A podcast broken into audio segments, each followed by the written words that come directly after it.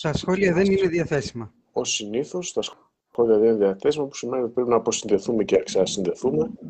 Ναι, αυτό. Δοκιμάστε να αποσυνδεθείτε, να ξανασυνδεθείτε και Εγώ... για να σας εμφανίζονται. Εξακολουθώ Καλώς... και δεν το βρίσκω στην ομάδα πουθενά. Θέλει γύρω στα 30-40 δευτερόλεπτα, ναι. Επειδή μας ακούει κιόλας κόσμος ήδη, καλησπέρα σας. Καλώς ήρθατε σε ένα ακόμα επεισόδιο. Έχουμε λίγα τεχνικά θέματα. Ε, τώρα ελπίζω να μπορέσουν να συνδεθούν και οι υπόλοιποι. Ωραία. Εντάξει, τώρα δεν είμαι μόνος μου. Μην το κλειδώνεις έτσι. Ωραία. Κλειδώνεις συνέχεια. Το κλειδώνει μόνο του. κλειδώνει μόνο του. Λοιπόν, κάτσε να κάνουμε, μια και ξεκινήσαμε, κάνω εγώ μια κοινοποίηση. Ε, ε, μια κοινοποίηση, κοινοποίηση. Πώς κάνω κοινοποίηση στον τοίχο μου, ρε; Δημοσιεύστε κάτι. Στη ροή έκανα μια κοινοποίηση. Να κάνω και μια κοινοποίηση εδώ σε κάτι φίλους που είμαστε στο Viber. Να το δουν και αυτοί ότι σηκωθήκαμε στα live. Όπως καταλάβατε κύριοι, σήμερα φίλες και φίλοι είμαστε λίγο αποσυντονισμένοι και δεν μπορούσαμε να κάνουμε ούτε καν το εισαγωγικό βιντεάκι και αυτή τη στιγμή κάνουμε τις κοινοποιήσεις live.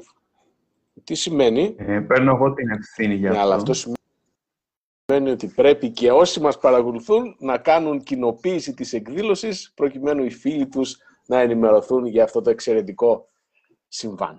Έτσι ακριβώς. Καλησπέρα σας. Τα πες όλες. Καλησπέρα σας. Καλησπέρα και από μένα. Λοιπόν, μερικά ε, συνηθισμένα πράγματα. Σάββατο βράδυ, COVID, δεν μπορούμε να βγούμε, οπότε, ποτάκι, ε, είμαστε ο Θάνος Τουρτούρας. Ο Άγγελος Μιχαλόπουλος. Ε, εγώ είμαι ο Βαγγέλης ή Evans στο Facebook. Και εγώ είμαι ο Γιώργος ο Καρακατσάνης. Γεια σου Γιώργο. Είσαι για σήμερα ο ε, Ευχαριστώ πολύ υψηλός προσκεκλημένος. Ε, εννοείται ότι θα σε προσκαλούσαμε κάποια στιγμή, καθότι έχεις άμεση σχέση με αυτά τα πράγματα. Ε, θα, και βλέπω ότι είσαι εξαιρετικά ενεργός και στο, στη συγγραφή σεναρίου και στις υπόλοιπες ε, βοηθητικές ενέργειες που χρειάζονται για να σηκωθεί αυτό το, αυτή η εκπομπή, οπότε θα μπορούσαμε να το συζητήσουμε. Μήπως είσαι τελικά πολύ, καλή, ε, πολύ καλός υποψήφιος για μόνιμη παρουσία. Θα δούμε. Τι να πω, θα μια πρόταση να δούμε. Αναλόγως τι θα δώσεις, έτσι, αυτό είναι το βασικό. Α, οκ. Εντάξει. Αν και είσαι λίγο σκοτεινός, δεν ξέρω τι συμβαίνει, νωρίτερα καλύτερος ήσουν, αλλά είσαι πλέον λίγο σκοτεινός. Για λοιπόν, δούμε. όπως έχουμε πει, παιδιά, και άλλες φορές, αυτή η εκπομπή, αυτή, αυτό το live γίνεται για να συζητήσουμε τα θέματα της προηγούμενης εβδομάδας, ε, όπως συζητήθηκαν στην, στην ομάδα της ηλεκτροκίνησης. Ε, ο καθένας έχει το ρόλο του. Ο δικός μου ρόλος συνήθως είναι ο πιο εγκάθετος και πιο ε, πορωμένος, ας πούμε, ηλεκτροκίνητος ε, οδηγός ε, εδώ γύρω.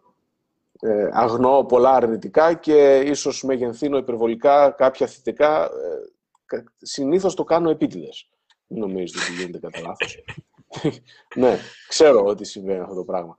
Ε, όπως είπαμε, κοινοποιούμε την εκδήλωση έτσι, στους στίχους μας. Ε, αν θέλετε αργότερα σβήστε την. Απλά για όσο τραβάει μπορούμε να την κοινοποιήσουμε, να έρθει κόσμος, να δούμε, να ενημερωθούν για το τι κάνουμε και τι γίνεται εδώ πέρα. Ε, όλες οι εκπομπές ε, εκ των υστέρων ανεβαίνουν με κάποια πολύ μικρή επεξεργασία στο YouTube, όπου, όπου και γίνεται και μια πολύ έτσι βολική ε, ανάλυση σε κεφάλαια θεματικά, με αποτέλεσμα να υπάρχει δυνατότητα κάποιος να πάει κατευθείαν εκεί που θέλει ε, και αργότερα ίσως κάνουμε κάποια ταξινόμηση ε, από διάφορες εκπομπές, ε, απαντήσεις που δόθηκαν ή συζητήσεις που έγιναν συγκεκριμένες θεματικές. Στο YouTube εννοείται ότι κάνουμε και εγγραφή, έτσι, κάνουμε και τα like. Στο YouTube ο, εννοείται ότι γράφουμε και σχόλια ε, για μελλοντικές ιδέες ή οτιδήποτε άλλο ερώτηση ε, θέλουμε να συζητήσουμε. Για ποιο λόγο αυτά τα πράγματα τα επαναλαμβάνω σε κάθε εκπομπή, γιατί οι αλγόριθμοι αυτών των πλατφόρμων λειτουργούν με τέτοιο τρόπο, ώστε όσο περισσότερη αλληλεπίδραση υπάρχει με το χρήστη, τόσο πιο εύκολο είναι να σε προτείνει σαν, σαν περιεχόμενο σε κάποιον άλλον, ο οποίος δεν ασχολείται με αυτά, αλλά να εμφανιστεί ε, στη δικιά του, ε, στα δικά του προτινόμενα βίντεο ένα από τα δικά μας. Οπότε κάποιος που έχει, δεν έχει καμία απολύτως σχέση ε, με την ομάδα, παρόλο που ασχολείται με την εκτοκίνηση, μπορεί να είναι και κάτοχος Τέσλας μου, πολλοί είναι που δεν γνωρίζουν την ομάδα. Ναι.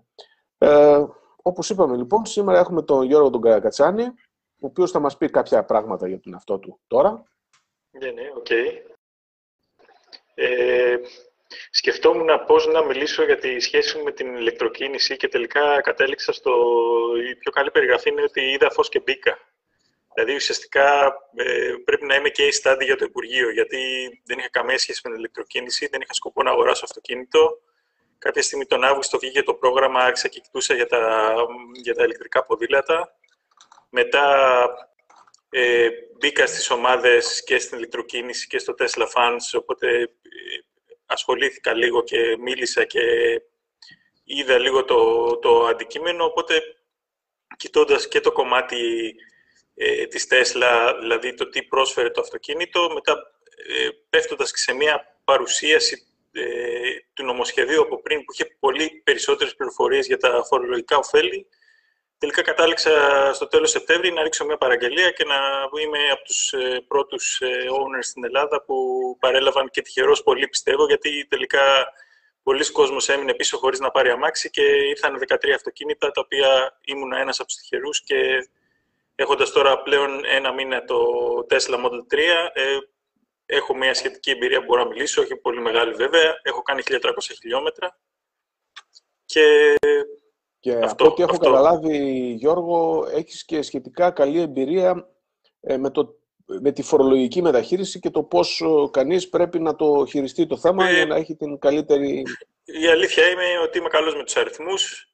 Δηλαδή, γιατί αυτό βλέπω ότι εκεί πέρα υπάρχει ένα έλλειμμα. Ουσιαστικά, δηλαδή, είναι, τα, τα βρήκα όλα μόνος μου. Δηλαδή, θεωρώ ότι δεν, ακόμα και ο οδηγός του κοινού με ηλεκτρικά, στο προηγούμενο που την παρουσίασε ας πούμε, για το σχέδιο νόμου, υπήρχαν πιο πολλές πληροφορίες. Και τελικά, αν το κοιτάξει, καταλήξεις ότι υπάρχουν πολύ σοβαρά φορολογικά ωφέλη για τις για τις εταιρείες. Και ουσιαστικά αυτό είναι και το, ο στόχος του προγράμματος. Δηλαδή, αναφέρει ότι θέλει να έχει περίπου 6.500 εταιρικά ηλεκτρικά αυτοκίνητα και γύρω στα 1.500 γιοταχή από ιδιώτες εγώ έχω το πλεονέκτημα να έχω τη δυνατότητα να αγοράσω σε εταιρεία, να πάρω το αυτοκίνητο εκεί και ε, αυτό καταλήγει να, να είναι ένα πολύ μεγάλο όφελος. Δηλαδή, πραγματικά, αν, ε, ας πούμε, στη δικιά μου περίπτωση, ε, το έχω ποστάρει πάρα πολλές φορές στην ανάλυση, αλλά ουσιαστικά μετά από τις φορολογικές αποσβέσεις και την επιδότηση, ένα μάξι που έχει τιμή 56.000 ευρώ, καταλήγει να βγει γύρω στα 36.000 με 37.000 τη διετία αφού έχεις κάνει όλες τις αποσβέσεις που προβλέπονται. Ε, Όποιος θέλει να μάθει περισσότερα κτλ. είμαι διαθέσιμος στο φόρουμ. Γενικά το έχω μελετήσει πολύ το θέμα, όπως και το μελέτησα επιπλέον για τα ταξί, που εκεί τα αποτελέσματα ήταν πραγματικά έτσι, σιδερακτικά, δεν το περίμενα. Το πρώτο θέμα που έχουμε σημειώσει εδώ στα, στο σενάριό μας, το οποίο ποιος ανέλαβε, παιδιά, από εμάς να κάνει έτσι μια ε, τέτοια, μια ανάλυση. Ευαγγέλη, βλέπω εσύ είσαι εδώ πέρα, ε, έχεις αναλάβει αυτή την υποχρέωση. Ε, ή τώρα τα ακούσω. Οπα. Για τα ηλεκτρικά ταξί μιλάμε τώρα, ε. Ναι, για τα ταξί. Άγγελε, θες να πεις εσύ κάποια πράγματα, γιατί είχε γίνει μια αρκετά εκτενή συζήτηση λοιπόν, την προηγούμενη εβδομάδα. Εγώ να πω απλά ότι το πρώτο ηλεκτρικό ταξί στην Ελλάδα ήταν ένα κινέζικο Dongfeng το ε70 είναι το μοντέλο, το οποίο ήρθε στη Θεσσαλονίκη. Ε, ο ιδιοκτήτης του είναι ένας, ε, είναι ας το πούμε έτσι, ο διευθυντής μιας μεγάλης φίρμας ταξί στη Θεσσαλονίκη. Είχε γυριστεί και ένα βίντεο, το έχουμε ανεβάσει στην, ε, στην ομάδα αρκετές φορές. ένα δεύτερο ταξί που ήρθε στην Αθήνα είναι από την Nissan, ε, ένα Leaf ε, νέας γενιάς, το οποίο δεν ξέρω ακριβώς ε, αν μπήκε και πώς μπήκε ακριβώς, αλλά ξέρω ότι το έχω συναντήσει. Έτυχε να το συναντήσω στην Εθνική κάποια στιγμή. Ε, τώρα, αν συμφέρει, δεν συμφέρει, αν τα ηλεκτρικά για ταξί εμφανίζουν προς το παρόν ορισμένα θεματάκια όπως θέματα φόρτισης, αυτό είναι κάτι που μάλλον πρέπει να το συζητήσουμε. Η προσωπική μου άποψη είναι ότι, και έχοντας μιλήσει με κάποιους ε, ταξιτζίδες, οι περισσότεροι πιστεύουν ότι κάποιους μπορεί να τους βολεύει, κάποιους όχι και τόσο. Εξαρτάται από το πόσες, πόσα χιλιόμετρα κάνουν ημερησίως και αν θα έχουν τον τρόπο να τα φορτίσουν το βράδυ, όταν δεν τα χρησιμοποιούν. Κοίταξε, Άλλοι πάλι... Αγγέλα, ναι. συγγνώμη λίγο. Επειδή έγινε πάρα πολύ εκτενή συζήτηση στην ομάδα την προηγούμενη εβδομάδα και όσοι επαγγελματίες ενδιαφέρονται θα μπορούσαν εύκολα να εντοπίσουν τη συζήτηση αυτή κάνοντας αναζήτηση για δύο-τρεις λέξεις κλειδιά. Ε, εγώ από ό,τι κατάλαβα, ο βασικός προβληματισμός ήταν τελικά η διαθεσιμότητα σε ανταλλακτικά, δηλαδή όχι σε ανταλλακτικά ε, service, αλλά σε ανταλλακτικά ε, κάποιου αναπάντηχου ναι. γεγονότος, και το τι θα γίνει στην περίπτωση ξέρω εγώ, ναι, που έχουν κάποιο ατύχημα, πόσο καιρό θα μείνουν χωρίς αυτοκίνητο, που είναι λογικά ερωτήματα αυτά, έτσι, για έναν επαγγελματία του. Καταλαβαίνω κι εγώ. Φυσικά, η αλήθεια και επιπλέον σε αυτό, ναι. να πω ότι είναι λογικό να τους προβληματίσει αυτό, γιατί δεν υπάρχει κιόλας ε, γνώμη από τους υπόλοιπους χρήστες. Ενώ, ας πούμε, παράδειγμα, σε ένα οκτάβια ξέρουν ότι θα πάει τόσο συνεργείο και όλο και από κάπου θα βρεθεί σύντομα ανταλλακτικό. Ενώ σε ένα πιο σπάνιο εντός εισαγωγικών αυτοκίνητο που δεν κυκλοφορεί τόσο μαζικά, είναι, είναι σαφώς πιο, πιο δύσκολο ή φαίνεται τουλάχιστον πιο δύσκολο στα μάτια των οδηγών και, και σε μένα προσωπικά. Αλλά όπως μας είπε και ο, ο Γιώργος πριν, ε, το έχει ψάξει το οικονομικό και σε ποιο συμπέρασμα βγήκες, ε, έφτασες, Γιώργο; Ήτανε, ήτανε, θα ήταν εκπληκτικό το συμπέρασμα. Δηλαδή, σε σημείο να σκεφτόμαστε πώ πρέπει να γίνουμε εμείς οδηγοί ταξί. Γιατί ένα αυτοκίνητο το οποίο στη συγκεκριμένη περίπτωση, ας πούμε, πάλι το long range που κοιτούσαμε με αρχή αξία 56.000 ευρώ, μετά από όλες τις αποσβέσεις, το ΦΠΑ, όλα τα φορολογικά κίνητρα, την απόσυρση που δίνουν, έφτανε να είναι κοντά στα 16.000, 16.800 το είχαμε βγάλει. Δηλαδή, αυτό πραγματικά μόνο από το κόστος καυσίμου θα έχει αποσβέσει το κεφάλαιο κτήση. Άρα, όποιος επαγγελματία ενδιαφέρεται μπορεί να επικοινωνήσει μαζί του να του τα κάνει λιανά που λέμε. Εντάξει, νομίζω τι να πω. Είναι, είναι ξεκάθαρα. Είχαν ανέβει εκεί, δηλαδή το φορολογικό όφελος είναι τεράστιο. Είχες, είχατε κάνει και μια δημοσίευση πιο παλιά, την έχω μπροστά μου κιόλας, γύρω στον ε, πόσο, 10 Νοέμβρη, που επίσης ε, ήταν μια καλή ανάλυση σε αυτά τα, σε αυτά τα θέματα.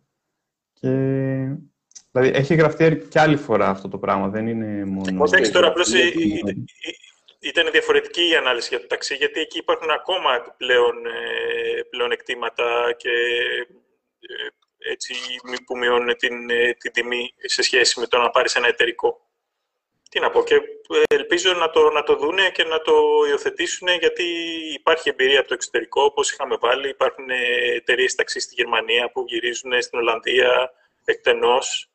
Οπότε νομίζω ότι υπάρχει, υπάρχει νόημα και βάση.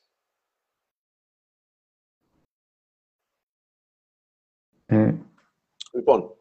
Να κάνω ένα σύντομο σχόλιο για να προλάβουμε τους, αυτούς που θα σαφώς θα το πούνε ότι αυτή τη στιγμή τουλάχιστον αναφερόμαστε σε, και θα ευνοήσει αυτό, αυτούς που έχουν τη δυνατότητα να φορτίζουν σπίτι τους.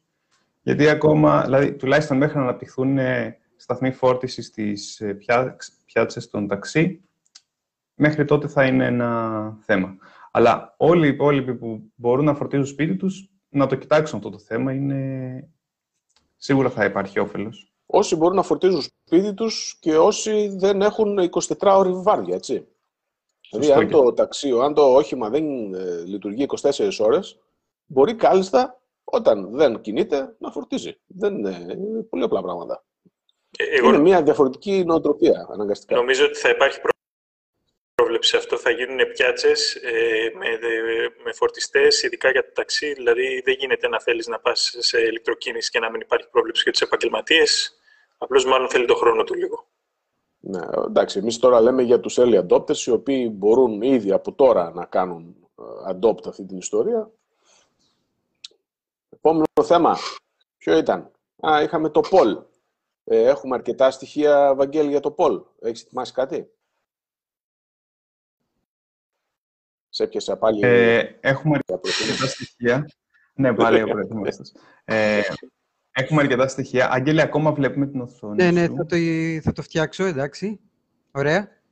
Ωραία. Πριν το Πολ, θέλω να πω ένα παρατράγουδο εντό εισαγωγικών που είδαμε στην ομάδα. Ελεύθερα. Όπου βεβαιώθηκε... Βλέπετε την οθόνη μου. Βεβαίως τη βλέπουμε, ναι. Πολύ ενδιαφέρον. Είναι, ναι, βλέπουμε στην Θεσσαλονίκη μια, ένα ηλεκτρικό αυτοκίνητο, μια BMW i3, η οποία φαίνεται ξεκάθαρα εδώ πέρα το σήμα δωρεάν στάθμευσης και ακριβώς μπροστά στο ίδιο σημείο υπάρχει βεβαίωση κλήσεις για στάθμευση ενώ δεν θα έπρεπε. Για να δούμε. Να πούμε εδώ ότι τα ηλεκτρικά αυτοκίνητα, αυτό, να το δούμε αυτό, ότι τα ηλεκτρικά αυτοκίνητα ε, έχουν την, το προνόμιο να μπορούν να παρκάρουν ε, δωρεάν σε, ελεγχόμενους, σε ελεγχόμενες θέσεις του, των Δήμων σε όλη την Ελλάδα. Οπότε αυτό είναι κάτι που δεν θα έπρεπε να, να είχε συμβεί. Αλλά ναι, αυτό που γράφει και ο Γιώργος στο σχόλιο, ότι να το, να, και το είχε γράψει και άλλος ένας, να το κάνουμε ηλιοπροστασία, να φαίνεται σε όλο το παμπρίζ, γιατί ήταν ακριβώς μπροστά. Ναι. Πώς γίνεται να μην φάνηκε; Κάνουμε μια εκτύπωση σαν αυτή που έχω εγώ εδώ πίσω, που θα προστατεύει και από τον ίδιο τον Barbreeze και θα είναι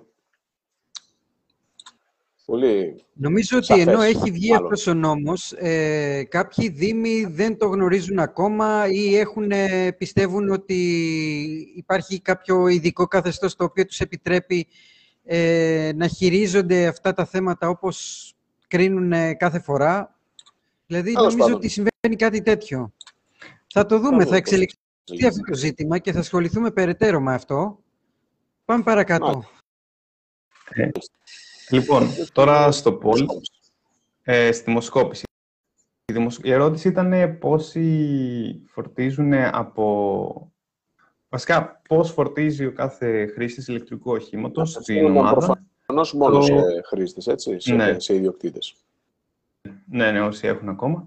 Ε, πώς φορτίζουν το ηλεκτρικό τους αυτοκίνητο; Και γιατί μια συχνή ερώτηση είναι χρειάζομαι να βάλω σταθμό φόρτης στο σπίτι, πόσο κοστίζει, είναι ακριβά το ένα τ' άλλο. Και βλέπουμε ότι η, πρώτη απάντηση που είναι από κοινή πρίζα Σούκο, δηλαδή σε μια οποιαδήποτε πρίζα, έχει πάρει τρεις φορές περισσότερες ψήφους από την δεύτερη επόμενη απάντηση, που είναι από σταθμό φόρτισης. Και αυτό είναι κάτι που δεν ξέρω πόσος κόσμος το γνωρίζει, αλλά δεν χρειάζεται κάποια τρελή εγκατάσταση για, την, για τη φόρτιση ενός ηλεκτρικού ε, αυτοκινήτου και γενικότερα ενός ηλεκτρικού οχήματος, εκτός αν μιλάμε για λεωφορεία και ταξί. Αλλά, όχι λεωφορεία και φορτηγά, συγγνώμη. Ε, αλλά βλέπουμε ότι βολεύεται ο κόσμος έτσι. Ξέχασα τι άλλο θέλω να πω. Μισό να κοιτάξεις λίγο το σενάριο. Ε... Λοιπόν, ναι. με αυτό, την προηγούμενη εβδομάδα που μας πέρασε, υπήρξε ένα αρκετά εκτενές θέμα, με πολλά σχόλια, από ένα φίλο Θεσσαλονίκη που προχώρησε σε μια εγκατάσταση, η οποία του κόστησε περίπου 3.000 ευρώ. Ε, κοίταξε να δεις τώρα τι γίνεται. Είναι το, το, το κλασικό πρόβλημα στην Ελλάδα ότι υπάρχει λυπής ενημέρωση. Έτσι, δηλαδή, από την αντιπροσωπεία που πήρε το αυτοκίνητο, του πρότειναν ένα σταθμό που ε, ε, του πρότειναν να συνεργαστεί με μια συγκεκριμένη εταιρεία. Η συγκεκριμένη εταιρεία συνεργάζεται με συγκεκριμένο εγκαταστάτη. Δεν πήρε πολλές προσφορές, δεν το έψαξε ιδιαίτερα. Και τελικά βγήκε ένα κόστος 3.000 ευρώ. Είναι λίγο τσιμπημένο. Έτσι, Επίσης, ελαφρώς από ό,τι, από ό,τι είδα μετά στα σχόλια, ότι δεν του είχαν πει από την αρχή όλο το ποσό. Του είχαν πει στην αρχή, ας πούμε, 1.500 ευρώ, μετά του λένε αυτά δεν είναι με το ΦΠΑ, μετά του λένε αυτά δεν περιλαμβάνουν τον ίδιο το σταθμό φόρτισης. Δεν είναι μόνο και αυτό. του βγήκε έτσι αυτό το ποσό. Εγώ κατάλαβα τι έκανε. Συμφωνώ σε αυτό που ναι, λες. Εγώ κατάλαβα τι έκανε. Ε, είμαι σίγουρος ότι θα έχει πρόβλημα στη λειτουργία. Ε, επειδή εντάξει, τώρα να μην το αναλύσουμε πάρα πολύ. Η Ναι. υλοποίηση όπως ε, έγινε τελικά θα του δημιουργήσει πρόβλημα. στη Νομίζω- λειτουργία. Θα, θα φανεί η δουλειά. ότι είναι και δεν ήταν μια απλή εγκατάσταση. Είχε αρκετό, αρκετή δουλειά και χρέωσε πολλά και για την εγκατάσταση καινούριου πίνακα και διάφορα άλλα τέτοια, τέτοιες παραμέτρους τέλος πάντων. Αλλά όπως και να έχει, Ναι. Θα Ε, το δούμε θέλει τώρα αυτό, γιατί λίγο περισσότερο Θέλει ψάξιμο, ψάξιμο. ενδεχομένως. Δηλαδή, μόνο- δεν είναι μόνο ότι δεν πάμε ποτέ σε αυτόν που μα... Όχι, δεν πάμε ποτέ. Έτσι. Ο αν ο άλλος είναι πολύ καλός στη δουλειά του κτλ. Θα πάμε σε αυτό που μας προτείνει η αντιπροσωπεία. Ποιος κουπανάει η κουμπιά, ρε παιδιά, τι γίνεται εδώ πέρα; Ε, Σταμάτησε τώρα. Ε, ο ένοχος. Λοιπόν, ε, Χαμογελάει ο ένοχος. Α, όχι. το θέμα είναι ότι καλό είναι να παίρνουμε κάνα δύο προσφορές, να το ψάξουμε λίγο παραπάνω, ε, για να γίνει και σωστά η δουλειά ε, και με τις ε, ανάλογες πιστοποιήσεις, το οποίο καλό είναι να τις έχουμε. Τώρα, εντάξει, το Και- λέω εγώ αυτό που τα κάνω όλα μόνος μου, έτσι, και δεν έχω πάρει ακόμα φωτιά. Θαύμα είναι αυτό. Άσχετο. Άσχετο. Εγώ Ξέρω, θέλω να όμως, πω ότι είναι σημαντικότερο σωστό. να είναι αναλυτικές Ναι, τα κάνω οι προσφορές. Άμα Ναι, από ναι. μόνος μου χρήσιμο. ξέρω ότι δεν είναι σωστά, ότι υπάρχει ένας σχετικός κίνδυνος. Ε, Οκ, μαθαίνουμε. Αλλά ε, ακόμα και 3.000 ευρώ να δώσεις, δεν είναι δεδομένο ότι έχει γίνει το καλύτερο δυνατόν. Έτσι, που είναι τεράστιο ποσό. Ναι, Δηλαδή, το, ε, από τη στιγμή που θα δώσεις α, για το φορτιστή μαζί με την εγκατάσταση πάνω από 1.500 ευρώ, ε, κάτι, κάτι συμβαίνει. Τέλος πάντων, ε, πού ήμασταν; Ήμασταν... Ε, Να θα- θέλω να αναφέρουμε κάνω- κάποια Θέλω να κάνω μια παρέμβαση. τέτοια σχόλια. Ό,τι θες, Γιώργο, πες. Ναι, ναι, όχι, θέλω να κάνω μια παρέμβαση στα σχόλια, επειδή υπάρχουν πολλές ερωτήσεις για τα φορολογικά και τις αποσβέσεις. Αν ψάξουν οι φίλοι στη σελίδα της ηλεκτροκίνησης, έχω ανεβάσει όλους τους νόμους και όλα τα σχετικά έγγραφα, οπότε μπορούν να δουν. Δεν είμαι λογιστής. Απλώς, αν ε, αναφέρουν στο λογιστή τους όλα αυτά, μπορούν να τα κοιτάξουν να δουν πώς ακριβώς ε, ε, τους, ε, τους αφορά.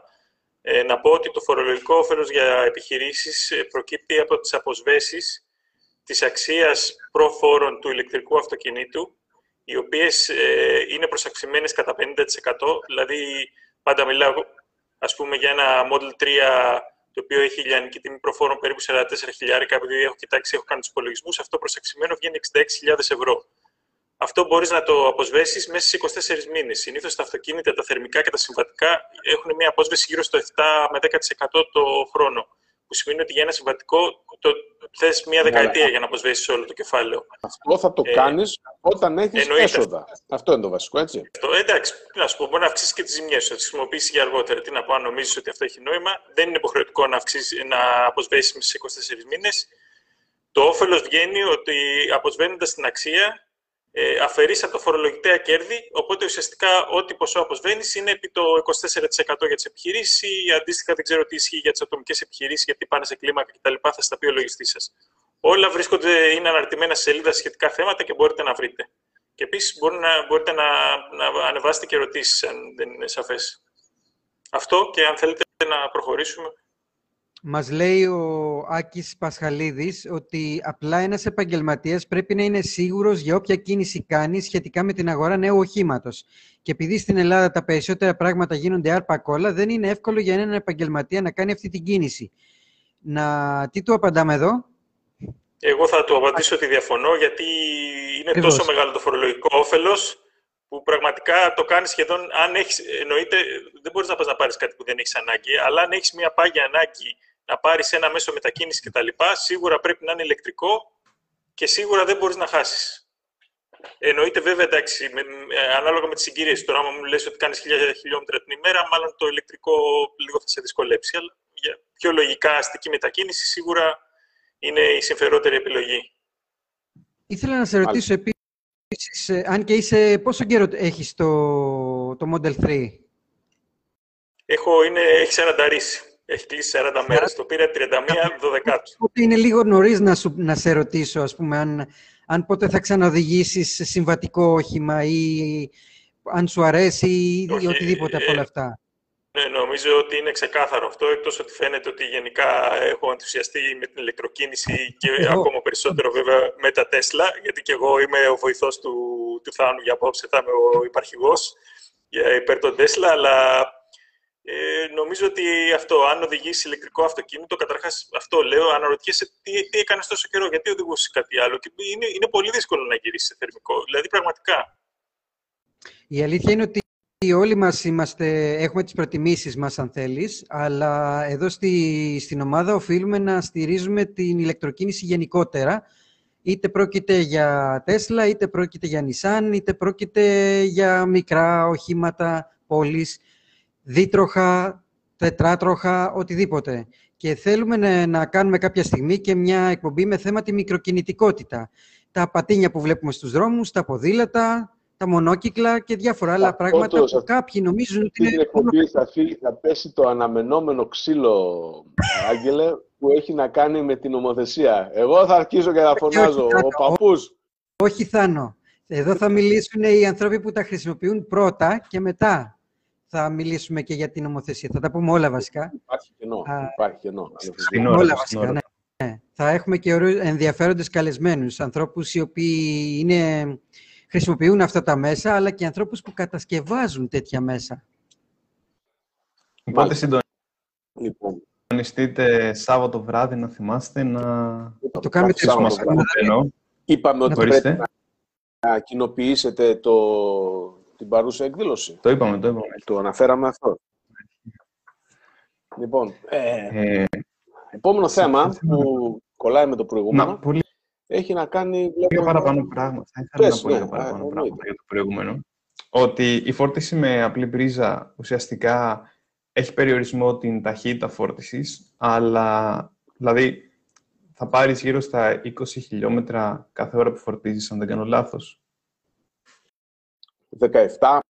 Οπότε, Ναι, οπότε σε ένα βράδυ κάποιος που αφήνει αρκετές ώρες το αυτοκίνητό του στο πάρκινγκ θα, θα προλάβει να πάρει τουλάχιστον 100 χιλιόμετρα ε, για να έχει την επόμενη μέρα. Τώρα, αν κάποιος χρειάζεται περισσότερα χιλιόμετρα ε, μέσα στη μέρα του, θα πρέπει θα πρέπει εντός εισαγωγικών, αλλά βολεύει πολύ καλύτερα να εγκαταστήσει κάποιο σταθμό φόρτισης. Και γι' αυτό βλέπουμε ότι είναι πιο λίγοι στο, αυτοί που έχουν σταθμό φόρτισης, τουλάχιστον από αυτούς που ψήφισαν στο, στη δημοσκόπηση, επειδή δεν είναι τόσο αναγκαίο, ας πούμε. Ε, γιατί αυτό δεν χρειάζονται όλη την παραπάνω ταχύτητα. Βέβαια, βολεύει πολύ περισσότερο, γιατί απλά πας στο σπίτι και συνδέεις ένα καλώδιο και είσαι έτοιμος. Και ταυτόχρονα έρχονται με πιο έξυπνα συστήματα που μπορούν να... Κολλάω πάλι. Ναι, μπορούν να ρυθμίζουν πόσο ρεύμα θέλει να φορτίσει, ποια, ποια ώρα θέλεις να φορτίσει. Είναι, έχεις κάποια επιπλέον ωφέλη. Αλλά κυρίως τα ωφέλη είναι ποιοτικά και όχι τόσο πράγματα που δεν μπορείς να ζήσεις χωρίς αυτά. Και τώρα ας το προχωρήσουμε Ένας, ε, καλύτερα, γιατί έχει περάσει λίγο η Ένας από τους τρόπους είναι να παντρέψουμε και φωτοβολταϊκά πάνω στη φόρτιση, έτσι. Ακριβώς. Ναι, ναι. Μια που και ήταν και η απάντηση. Και ήταν και η απάντηση ενός στο πόλο ότι έχει αυτόνομο σύστημα και φορτίζεις από τα φωτοβολταϊκά του. Και Φορτίζει τη μέρα με τον ήλιο και Ελλάδα, κάνει καθαρά χιλιόμετρα. κάνει κάποιες τέτοιες ε, εγκαταστάσεις. Ε, είναι αρκετά ενδιαφέρον. Ε, άμα μπορέσω να συντονιστώ και να βρω εδώ τι ακριβώς πρέπει να επιλέξω τώρα, νομίζω αυτό. Για να δω, είναι σωστό; Ναι, είναι σωστό. Λοιπόν, σε αυτό το θέμα, τι έχουμε να πούμε; Έχουμε να πούμε ότι το να φορτίζει κανείς το αυτοκίνητό του απευθείας από ένα φωτοβολταϊκό σύστημα δεν είναι πάρα πολύ ρεαλιστικό σενάριο, διότι συνήθως δεν υπάρχει απαραίτητη ισχύς. Δηλαδή βλέπουμε εδώ πέρα ένα, ένα πάρκινγκ αυτοκινήτων, το οποίο έχει από πάνω ένα, ε, μια στέγη, ένα φωτοβολταϊκό ε, σύστημα. Δεν υπάρχει, δηλαδή αυτό το φωτοβολταϊκό σύστημα που φαίνεται εδώ σε αυτή τη φωτογραφία ζήτημα να επαρκεί για να φορτίσει δύο αυτοκίνητα. Όχι παραπάνω. Επομένω δεν το συζητάμε. Έτσι. Και μιλάμε χωρίς να μπει συννεφάκι. Ε, χωρίς να περάσει αεροπλάνο μπροστά από τον ήλιο, ας πούμε. Ε, θα καταρρεύσει και μετά για να συντονιστεί πάλι θα χρειαστεί δύο με τρία λεπτά. Αυτή είναι η αλήθεια. Οπότε, κατά κανόνα, ε, η φόρτιση των ηλεκτρικών αυτοκινήτων δεν γίνεται απευθείας από τα φωτοβολταϊκά, αλλά γίνεται μέσω ενός υβριδικού συστήματος. Α πούμε, η Tesla τώρα ε, στους σταθμούς της ε, τοποθετεί μπαταρίες. Είναι διασυνδεδεμένη σταθμή στο δίκτυο ηλεκτροδότησης και κάνει και κάποια φωτοβολταϊκά στέγαστρα με, το, με στόχο να ε, γίνεται μια εξισορρόπηση του δικτύου. Εάν πλακώσουν πολλά αυτοκίνητα και θέλουν φόρτιση, να μπορούν να ε, αποφορτίσουν από τις μπαταρίες και να μην υπάρχει μεγάλη επιβάρυνση στο δίκτυο. Όταν δεν υπάρχουν πολλά αυτοκίνητα μέσω των φωτοβολταϊκών, σιγά σιγά οι μπαταρίες φορτίζουν. Ε, υπάρχουν πάρα πολύ εύκολοι τρόποι να προσεγγίσεις κάποιο τέτοιο θέμα και έξυπνοι τρόποι να προσεγγίσεις κάποιο τέτοιο θέμα και εννοείται ότι η Τέσλα είναι μπροστά σε αυτά τα πράγματα και τα προχωράει. Έτσι. Ε, μπορούμε να τα κάνουμε και στο σπίτι μας αυτά τα πράγματα. Δεν είναι, δηλαδή, μπορεί να έχεις διασυνδεδεμένο σπίτι, ε, να βάλεις φωτοβολταϊκά στο σπίτι σου και να δίνεις προτεραιότητα, να περιορίζεις τον, την, ισχύ, την ισχύ φόρτισης του αυτοκινήτου κατά τη διάρκεια της μέρας και να του επιτρέψεις να φορτίζει μόνο με την περίσσια που έχεις από το φωτοβολταϊκό σου σύστημα. Να μην τραβάει δηλαδή τίποτα από το δίκτυο. Να πούμε... Μπορείς να έχεις ένα σύστημα... Ε, για πες, ε, Βαγγέλη, τι... Να πούμε εδώ ότι στην ομάδα έχουμε ήδη ανθρώπους που εφαρμόζουν ε, σύστημα φόρτισης με φωτοβολταϊκά. Βεβαίως. Ε, είτε έχοντας, είτε και έχοντας εγώ εφαρμόζω το σύστημα φόρτισης. Και εσύ εγώ εφαρμόζεις. εφαρμόζω σύστημα φόρτισης του ποδηλάτου μου, του χλωκοπτικού και του αυτοκινητακίου για τα, για τα παιδιά έξω να παίζουν. Με φωτοβολταϊκά αποκλειστικά. Ο Ανέστης, Έχουμε ε, ανθρώπους όπως... ε, εφαρμόζει ε, τα κόλπα. Είναι δεν πολύ θυμάμαι φίλοι. αυτό. Ε, Θεσσαλονίκη νομίζω έχουμε ένα φίλο που έχει υλοποιήσει ένα τέτοιο Ναι. σύστημα. Κοιτάξτε, Έχουμε αυτά τα θέματα... επίσης το- Έλα, Έχουμε επίσης το Carport, έτσι το έχουν ονομάσει. Είναι το, ένα σύστημα σαν αυτό που έδειξες, αλλά είναι για δύο οχήματα, με ένα στέγαστρο με φωτοβολταϊκά, το οποίο ήταν, είχε γίνει μια εφαρμογή και ισχύει ακόμα και δεν ξέρω αν το έχουν συνδέσει και με ανεμογεννήτρια ταυτόχρονα. σαν Και αυτό που φυσικά έδειξες. μπαταρίες στο, στο ΠΑΔΑ, στο Πανεπιστήμιο Δυτικής Πανεπιστήμιο Ευρώπης. Ε, Κοιτάξτε, παιδιά, Ναι, ναι, ναι. αυτά τα συστήματα τα οποία υποτίθεται ότι ένα φωτοβολταϊκό σύστημα με ή χωρίς μπαταρίες φορτίζει από κάτω 5-6 αυτοκίνητα, για μένα δεν είναι ρεαλιστικά. Έτσι. Αυτά είναι, ξέρω εγώ, πειραματικά και πιλωτικά και δεν συμμαζεύεται.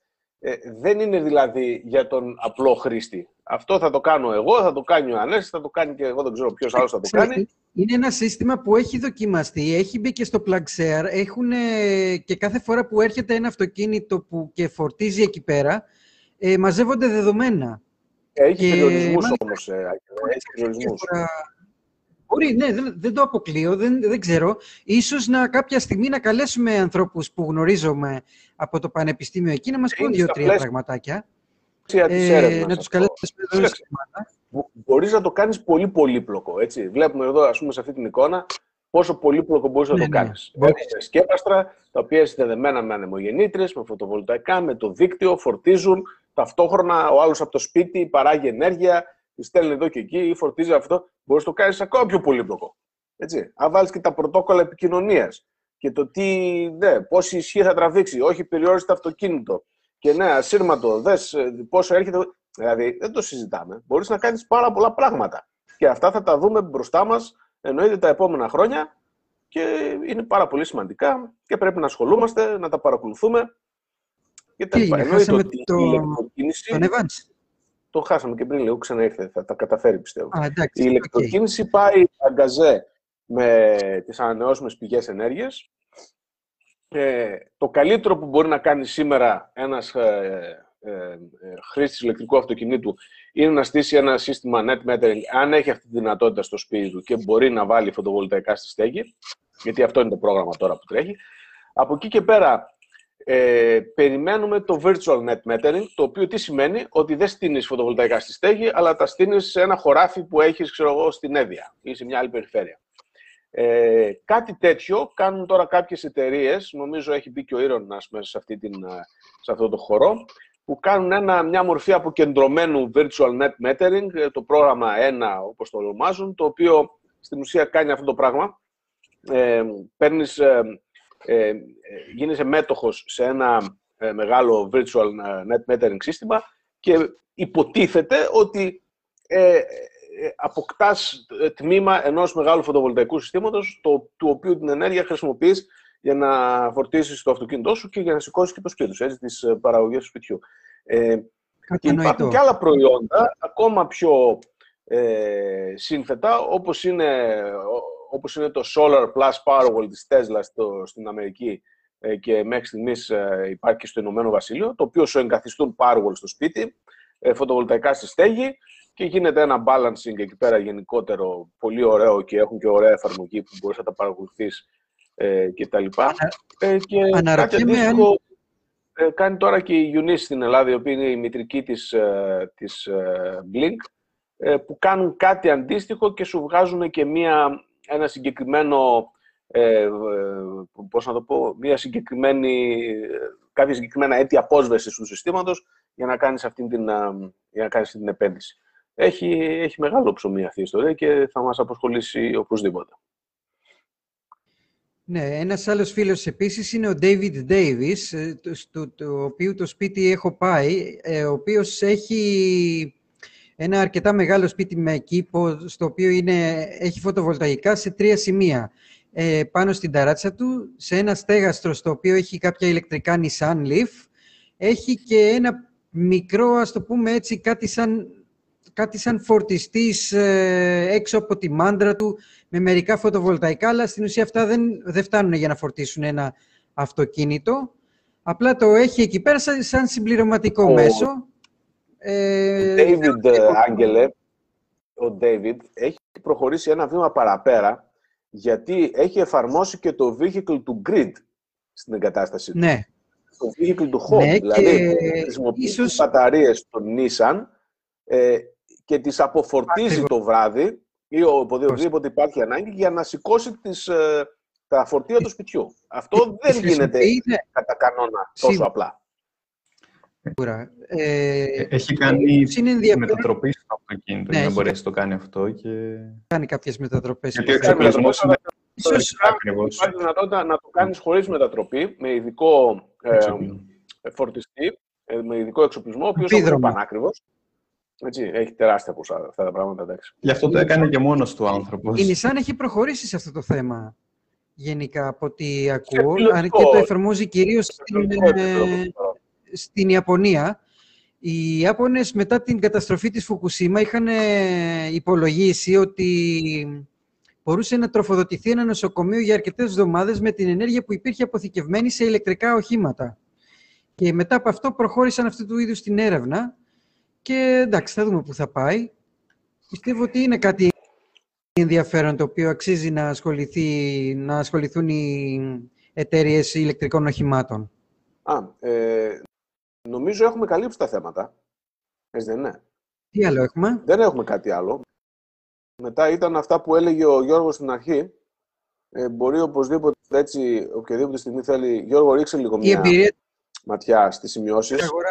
Αν ξεχάσαμε ναι, κάτι, ήθελα ναι, λίγο, λίγο επειδή είναι στο θέμα των ε, νεώσιμων πηγών και είχαμε ένα σημερινό ε, περιστατικό στην ομάδα, να γυρίσουμε λίγο σε αυτά.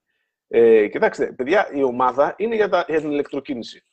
Δεν χρειάζεται να εμβαθύνουμε σε πολιτικές, ε, πώς το λένε, ατραπούς, να ξεφεύγουμε. Ε, εδώ αυτή τη στιγμή οι τέσσερις που είμαστε μπορεί να έχουμε τελείως διαφορετικές ε, πολιτικές, ε, ε, πώς το λένε, πολιτικά πιστεύω. Ε, εγώ αυτή τη στιγμή με τουλάχιστον δύο εδώ στην ομάδα δεν συμφωνώ καθόλου. Αλλά δεν θέλω να αποκαλύψω. Τι είναι αυτή. Δεν είναι δυνατόν. Αλλά δεν χρειάζεται λίγο πιο χαλαρά κάποια τέτοια θέματα. Και επίσης ε, να πω λίγο ότι τα καθαρά ανανεώσιμων πηγών ενέργειας, και, αν και κατά πόσο τα φωτοβολταϊκά τυφλώνουν τους πιλότους ή οι ανεμογεννήτριες σκοτώνουν τα πουλιά ή και εγώ δεν ξέρω τι άλλο, δεν, είναι, δεν αφορούν τη συγκεκριμένη ομάδα. Ε, ίσως λίγο ε, από πλαγίως, αλλά δεν είναι το θέμα μας αυτό. Δηλαδή, ανέβηκε σήμερα ένα θέμα και είχε 100 σχόλια. OK. Okay. Υπάρχουν άλλες ομάδες που είναι πιο σχετικές με αυτό το αντικείμενο. Βέβαια, να πω ότι πιστεύω, θεωρώ ότι αυτοί που μας παρακολουθούν σήμερα δεν είναι σε αυτούς που σχολίαζαν. Ε, αλλά εντάξει. Ενώ αυτούς που παρακολουθούν τώρα κακώς τους μαλώνουμε εντός εισαγωγικών, αλλά καλό είναι να υπάρχει αυτό. αυτό. αυτοί που τα σχολίαζαν. Ναι. Ε, λοιπόν, να συνεχίσω εγώ λίγο στο σενάριο που βλέπω. Απλώς είχαμε πει κάποια νέα τα οποία δεν αναφέρθηκαν την προηγούμενη εβδομάδα. Συγκεκριμένα, βέβαια, έχει να κάνει με φίλους της Τέσλα. Οπότε θα τα πω πάρα πολύ σύντομα και γρήγορα, γιατί, για να μην μονοπολεί το ενδιαφέρον. Έτσι, μπορεί να μην ενδιαφέρει όλους. Το ένα είναι ότι έγινε ένα το λεγόμενο refresh στο Model S και στο X και πιστεύω αυτό, αν και συζητιόταν, δεν ήταν τελείως αναμενόμενο. Δηλαδή και υπήρχε και σχετικό άρθρο που έλεγε 23 του μηνός ότι είχε μιλήσει με showroom, δεν ήξερε κανένας τίποτα από τους πολιτές. Πέντε μέρες μετά βγήκε. Τέλος πάντων, στο διατάφτα εκεί που καταλήγουμε είναι ότι η Tesla πλέον, ε, και αυτό έχει ένα ενδιαφέρον, βγάζει το πιο γρήγορο αμάξι παραγωγής, ε, το Model S Plate με τρία motor, tri-motor, το οποίο είναι γύρω στα 1020 άλογα νομίζω το βγάζει, με εκπληκτικές επιδόσεις και με ένα, εντάξει, okay, με, με, με ένα κόστος το οποίο αν πηγεί, παίζει στην κατηγορία supercar νομίζω δεν είναι παράλογο, είναι γύρω στα 120.000 ευρώ. Το θέμα είναι το συγκεκριμένο αυτοκίνητο έχει 0-100 2,1 δευτερόλεπτα. Επίσης το Plate Plus που βγάζει έχει μια αυτονομία 837 χιλιόμετρα που αυτή τη στιγμή είναι το αμάξι με τη μεγαλύτερη, ε, για το 21 θα είναι το αμάξι με τη μεγαλύτερη διαθέσιμη αυτονομία. Ε, έχει και διάφορα άλλα που είχα σημειώσει εδώ πέρα, ε, αλλά νομίζω ότι μπορούμε να συνεχίσουμε γιατί είναι έτσι λίγο πιο εξειδικευμένο το, το αντικείμενο. Νομίζω λογικά το Plate Plus θα έχει, την, θα έχει μεγαλύτερη μπαταρία. Βασικά, σίγουρα θα έχει μεγαλύτερη ναι, από όχι, έχει, είναι αυτό που σου λέω. Είναι, είναι το, θα είναι το, για το 2021 τουλάχιστον το αμάξι με τη μεγαλύτερη αυτονομία, 837 ναι. χιλιόμετρα. Οπότε είναι πιθανό να δούμε 150 μπαταρία, δεν ξέρω. Πάντως έχει μια πολύ μεγάλη ναι. διαφορά. Εντάξει, παιδιά, η Tesla... Και... το τιμόνι που βλέπουμε ότι πάει στην Ευρωπαϊκή... Πάει καθαρά στο θέμα της αυτόνομης οδήγησης. Γι' αυτό το λόγο έχει μέσα ε, δύο οθόνες. Έχει επεξεργαστική ισχύ, εκτός από την αυτόνομη, αυτόνομη οδήγηση, έχει 10 teraflop, τα οποία είναι ισχύς ανάλογες του PlayStation 5. Ε, έχει τρελά πράγματα. Έχει δύο οθόνες, σύνματα χειριστήρια. Ε, δηλαδή, όσο και να δυσκολεύεσαι να πιστέψεις ότι θα καταφέρουν την αυτόνομη οδήγηση, όλα αυτά που βάζουν στα αυτοκίνητα, τα βάζουν γιατί κάτι πρέπει να κάνεις όταν ταξιδεύεις και δεν οδηγείς και σε πηγαίνει το αυτοκίνητο, έτσι. Κάτι πρέπει να κάνεις. Υπάρχει, υπάρχει μια άλλη φωτογραφία που έχει κανονικό τιμόνι στρογγυλό και ίσως να είναι επιλογή ε, τελικά αυτό το τιμόνι. Νομίζω, επειδή ε, Άγγελε και εγώ διάβασα σε διάφορα φόρουμ και διάφορα site ότι νομίζω ότι δεν θα είναι πολύ χρηστικό το γιοκ. Από ό,τι ναι, διαβάζω ναι. γενικά ε, σε χρήση πόλης, όταν χρειάζεται να κάνεις αναστροφή ή οτιδήποτε, δεν βολεύει το γιοκ. Είναι πολύ ιδιαίτερο. Μόνο το γιοκ, ε, παιδιά. Το πρόβλημα είναι ότι δεν έχει καν μπρος-πίσω, δεν έχει ταχύτητες. Ε, αυτό δεν, ξέρω αν το έχετε Ξέρουμε ακριβώς πώς θα δουλεύει. Θα καταλαβαίνετε αυτοκίνητο το λέει από μόνο του ταχύτητα πρέπει να βάλεις. Αν θες να πας μπροστά ή πίσω. πας πίσω. Ναι. Δεν ξέρω πώς αυτό θα είναι. Είναι όπως τα αεροπλάνα, θα πηγαίνεις στο τιμόνι προς τα μέσα ή προς τα έξω, ας πούμε. Ε, δεν ξέρω τώρα Όχι. αυτό. Θα καταλαβαίνει μόνο του από το AI. Μόνο του. Το κληρονομικό χάρισμα, λοιπόν. Θα δούμε. Θα δούμε. AI.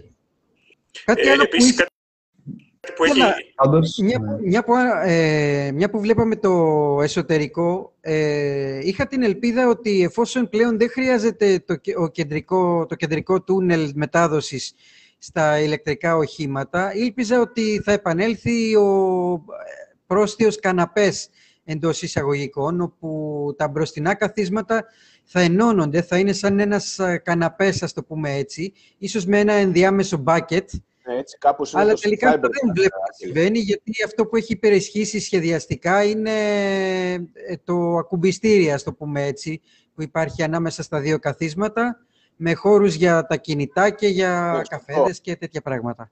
Αυτό που λες, ναι, δεν το είχα σκεφτεί. Όντως, τώρα που το λες, έτσι είναι.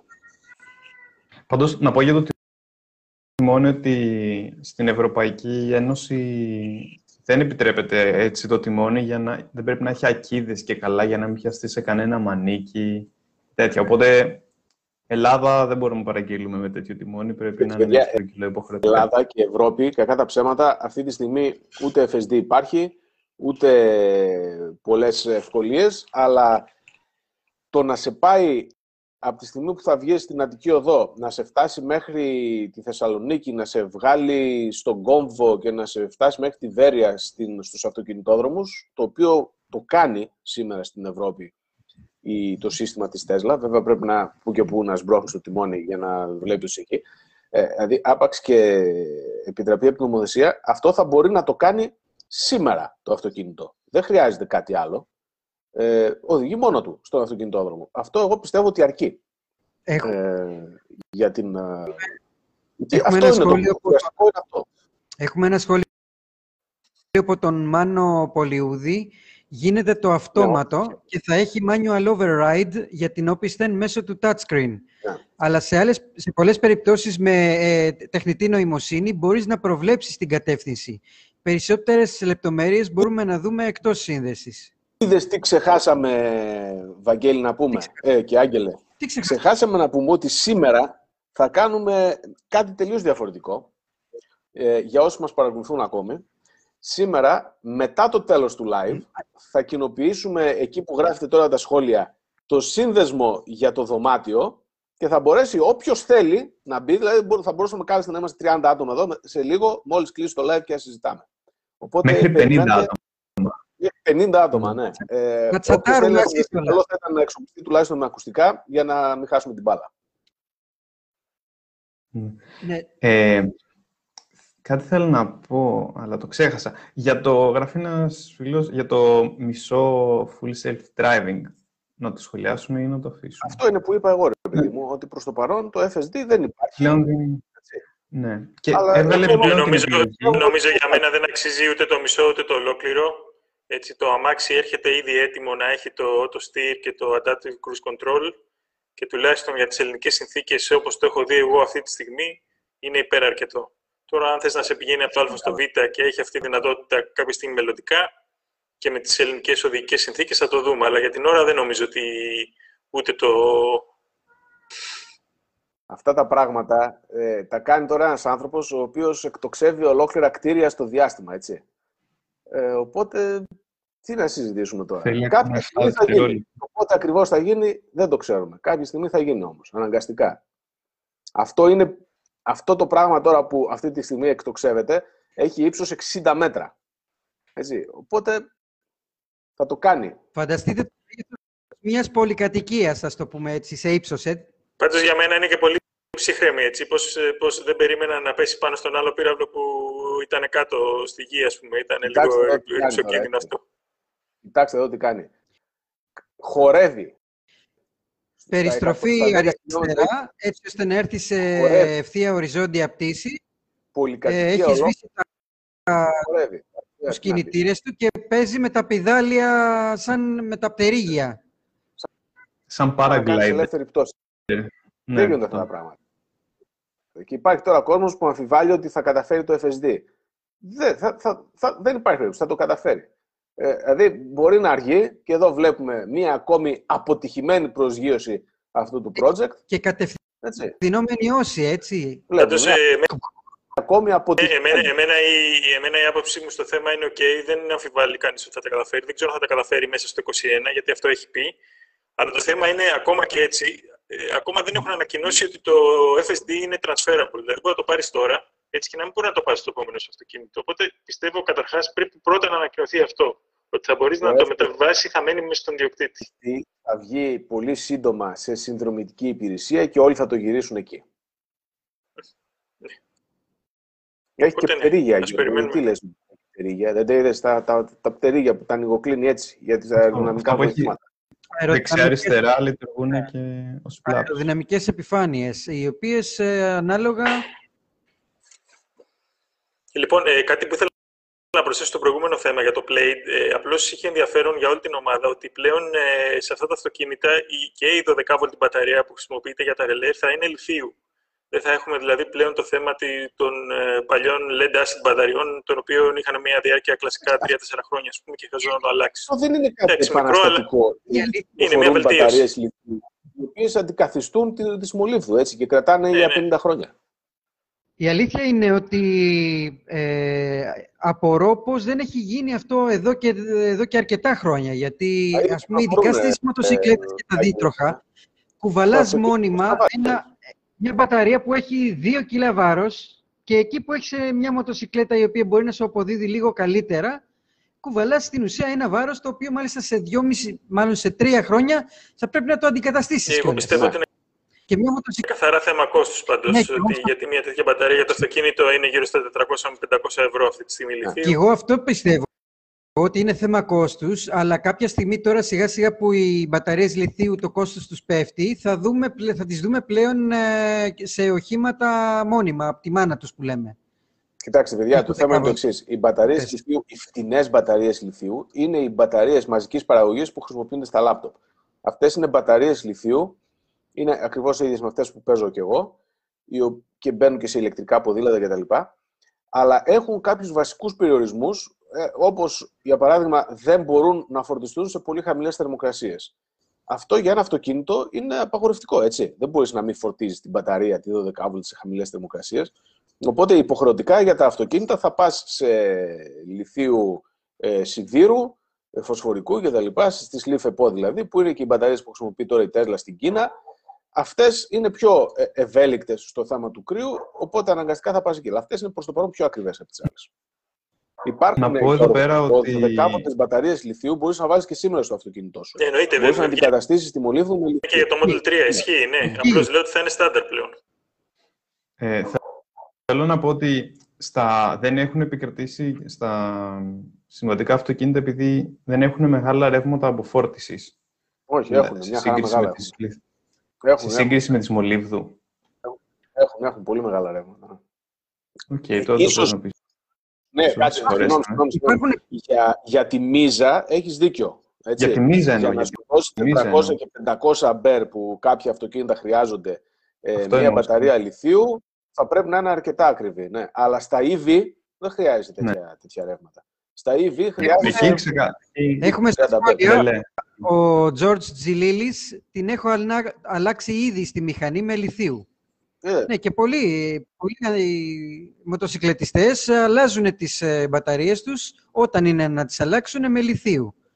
Κερδίζεις καταρχήν Ναι. από το βάρος και μόνο, κερδίζεις ε, απόδοση. Μικρότερη κατανάλωση καυσίμου. τέλος πάντων, θα το δούμε πώς θα εξελιχθεί. Είναι, ε, Ε, Ο Μάνος μας λέει είναι μεγάλη συζήτηση για τα θερμικά. Οι μπαταρίες starter έχουν Ναι. πολύ συγκεκριμένο προφίλ, ε, operation προφίλ. Στην εκκίνηση τραβάνε πάρα πολλά αμπέρ για λίγο διάστημα. Ναι, ισχύει. Επίσης, όπως είπε ο Δήμαρχος, cold start γονατίζει της λιθίου. Σε ηλεκτρικό δεν έχεις το cold cracking, cranking, την ψυχρή εκκίνηση. Είναι στην ψυχρή εκκίνηση οι λιθίου γονατίζουν. Ισχύει αυτό και με κάποιο τρόπο πρέπει, ίσως με κάποιο πυκνοτή, δεν ξέρω. Άρα, ηλεκτρολόγε, Άγγελε, μπράβο, μεγάλε, το βρήκες. Super capacitors. Ναι, με σ- κάποιο super capacitor τέλος πάντων να μπορείς να... Λοιπόν, ε, έχουμε κάποιο άλλο θέμα Κάνουμε το μια- οποίο θέλουμε να συζητήσουμε ε, Να από αυτά. ρωτήσω εγώ. Έχω ανοιχτό το μικρόφωνο. Α, ναι, Ωραία. Ε, τον Γιώργο είχε μια εμπειρία με το Τέσλα και επίσκεψη οκ. στο... Ε, ναι, υπάρχει και μια ερώτηση για το service, οπότε να σου πω αυτά Αυτό. που, που είχα Ναι. προετοιμάσει εγώ. Καταρχάς, η εμπειρία της αγοράς του Tesla Model 3 στην Ελλάδα, το συζητήσαμε λίγο στην, ε, στην αρχή. Και αυτό έλεγα ότι ουσιαστικά είμαι case study για το Υπουργείο, γιατί όντως εκεί το πρόγραμμα δούλεψε. Ε, οι, οι λόγοι του είπα ήταν ε, γενικά και το κόστος στα φορολογικά κινήτρα και επίσης ότι όταν είδα ας πούμε, τις επιδόσεις και τα νούμερα του Model 3 ουσιαστικά αγόραζα ένα supercar γιατί εντάξει, ένα αμάξι που έχει 4,4 ε, αν μη τι άλλο είναι πάρα πολύ γρήγορο, σε, σε ένα προσιτό κόστος. Αγοράζω σε ένα μεγάλο οικογενειακό. Ε, με βοήθησε πολύ οι συζητήσεις και, στο, και στο, στην ομάδα το, το, της ηλεκτροκίνησης στην Ελλάδα και στο Tesla Fans. Ε, και έτσι προχώρησα στην, ε, στην παραγγελία. Από εκεί και πέρα η, η, ήταν εμπειρία η παραγγελία, γιατί ε, η Tesla έχει ένα θέμα με τους χρόνους παράδοσης. ουσιαστικά ε, δεν νομίζω ότι τους κρατάει ποτέ. Δηλαδή, εγώ το είχα κάνει και θέμα, το ανέβαζα ας πούμε, και τους τρόλαρα, γιατί έλεγα ότι πήγα στο τέλος Οκτωβρίου να παραγγείλω ένα Model X 7 θέσιο κόκκινο ε, με, ξέρω εγώ, με, με κρέμ σαλόνι και μου έλεγε ότι θα μου το παραδώσει τον Νοέμβριο. Ε, Όπως και, και έγινε με το χρόνο παράδοσης, ο οποίος πήγαινε συνέχεια πίσω. Στην αρχή, δηλαδή, αφού είχε μπει η παραγγελία, μου είχαν πει μέσα Νοεμβρίου, τέλος Νοεμβρίου, 10 Δεκεμβρίου, 20 Δεκεμβρίου. Τελικά φτάσαμε να καταφέρω να πάρω το αμάξι λίγο πριν την αλλαγή της χρονιάς. Ήταν πραγματικά το πήρα 31 του μηνός. Ε, και αυτό ήθελα να πω και να πειράξω τους φίλους που δεν πήραν και δεν περιμένουν ότι παιδιά περιμένετε από τον ε, από το, από το Σεπτέμβριο έχετε βάλει παραγγελίες και περιμένετε αμάξια, αλλά είστε γατάκια. Γιατί τώρα εγώ αν μπω ας πούμε, και παραγγείλω ε, long range αυτή τη στιγμή Model 3, πάλι μου δίνει παράδοση Μάρτιο. Εσείς περιμένετε από το Σεπτέμβριο, αλλά αν πάω και το παραγγείλω εγώ τώρα το Φεβρουάριο, πάλι μου δίνει παράδοση Μάρτιο. Ναι, αλλά πότε, να το πάρω. Πότε θα έρθει εν τέλει. Γιατί και ε, το... μα, μα εννοείται αυτό. Αυτό, αυτό είναι, είναι το σημείο μου ότι δεν υπάρχει περίπτωση ναι. όταν περιμένουν άλλα 300 άτομα πριν, πριν, μετά, βάλουμε, πριν από μένα. Να βάλουμε μια ζωντανή μετάδοση να, στο Marine Traffic να δούμε που βρίσκεται το πλοίο. Μισό λεπτό και θα σας Όπως έχετε καταλάβει, παιδιά, η σημερινή εκπομπή έχει πάρα πολύ Τέσλα, επειδή είναι ο Γιώργος. Ε, μήπως έχεις, Γιώργο, να μας κάνεις και καμία αποκάλυψη σχετικά με κάποιες ε, επίσημες, πιο σωστές κινήσεις ή να το αφήσουμε για κάποια άλλη στιγμή αυτό; Νομίζω δεν είναι η ώρα τώρα. Όχι, αυτό θα το το συζητήσουμε σε μια Άγγελε, επόμενη εκπομπή. Ε, το βρήκαμε το πλοίο. με το θέμα του Supercharger Review βίντεο. Ε, όχι ακόμα, αλλά θα γίνει σύντομα. Μάλιστα, δεν ξέρω αν θέλει να συμμετέχει κάποιος φίλος με Τέσλα. Ε, ε; Πάντως, έχω ετοιμάσει και γι' αυτό κάτι αυτή τη στιγμή. Ναι. Γιατί το δοκιμάσαμε, θα το αναφέρω.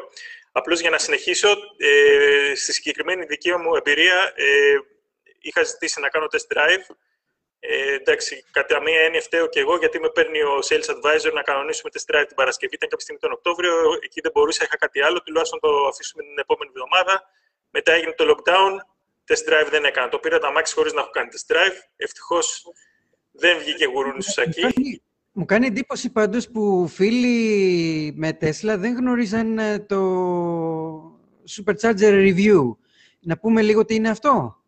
Το Supercharger Review είναι μια ιδιωτική προσπάθεια που ξεκίνησε θέλοντας να, να γίνει μια καταγραφή των, ε, των ε, φορτιστών ταχείας φόρτισης της Τέσλα παγκόσμια. Δημιουργήθηκε λοιπόν ένας χάρτης όπου μπήκαν διάφορες πινέζες και από εκεί και πέρα ο κάθε φίλος της ηλεκτροκίνησης ή της Τέσλα μπορεί να πάει να επισκεφτεί αυτούς τους superchargers, να τραβήξει ένα σύντομο βιντεάκι οριζόντιο, όχι κάθετο, όπως λένε, και να το, και να, να το ανεβάσει στο YouTube και από εκεί να στείλει το link σε, αυτή την, σε αυτόν τον χάρτη.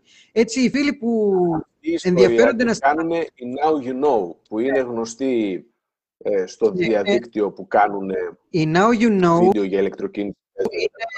Είναι, είναι YouTubers, αλλά είναι ταυτόχρονα και ε, επενδυτές στην Tesla και έχουν δημιουργήσει αυτόν τον χάρτη όπου μπορούμε να δούμε τους ε, σταθμούς ε, superchargers της Tesla και όποιος ε, φίλος θέλει μπορεί να γυρίσει ένα βίντεο σε αυτούς τους superchargers, ένα βίντεο review. Αλλά δεν έχει κάνει, review. Κάνει μια, κάνει μια παρουσίαση στο, στους superchargers, λέει πόσες θέσεις έχει και κυρίως αναφέρει τι υπάρχει τριγύρω αν υπάρχει κανένα ωραίο τοπίο που αξίζει να σταματήσουμε, αν υπάρχει κάποιο εστιατόριο για να φάμε ή να πιούμε, αν υπάρχει κάποιο ξενοδοχείο για να μείνουμε, όλα αυτά συντελούν στη βαθμολογία των σταθμών. Αν δηλαδή είναι προσβάσιμοι εύκολα από το δρόμο ή όχι, όλα αυτά μετράνε και οι, οι ανθρώποι που κάνουν αυτά τα reviews δίνουν και μια υποκειμενική πάντα βαθμολογία, έτσι. Πού είναι ρε παιδιά; Και ένα τέτοιο review. Τα reviews δεν βρίσκουν κανένα σταθμό που να έχει review. Ε, νομίζω ότι μπορείς να τα δεις. Α, να. Εδώ Στην Ευρώπη υπάρχει... Ε... Αυτός έχει ένα review εδώ. Κάνει ένα απλό βιντεάκι, δεν είναι ναι, κάτι ιδιαίτερο. Ναι, δεν είναι κάτι ιδιαίτερο. Μπορεί να γυριστεί εύκολα με ένα κινητό. Και το ανεβάζουν και στην εκπομπή τους μετά αυτοί που κάνουν εβδομαδιαία. Έχει πλάκα. Αυτό είναι.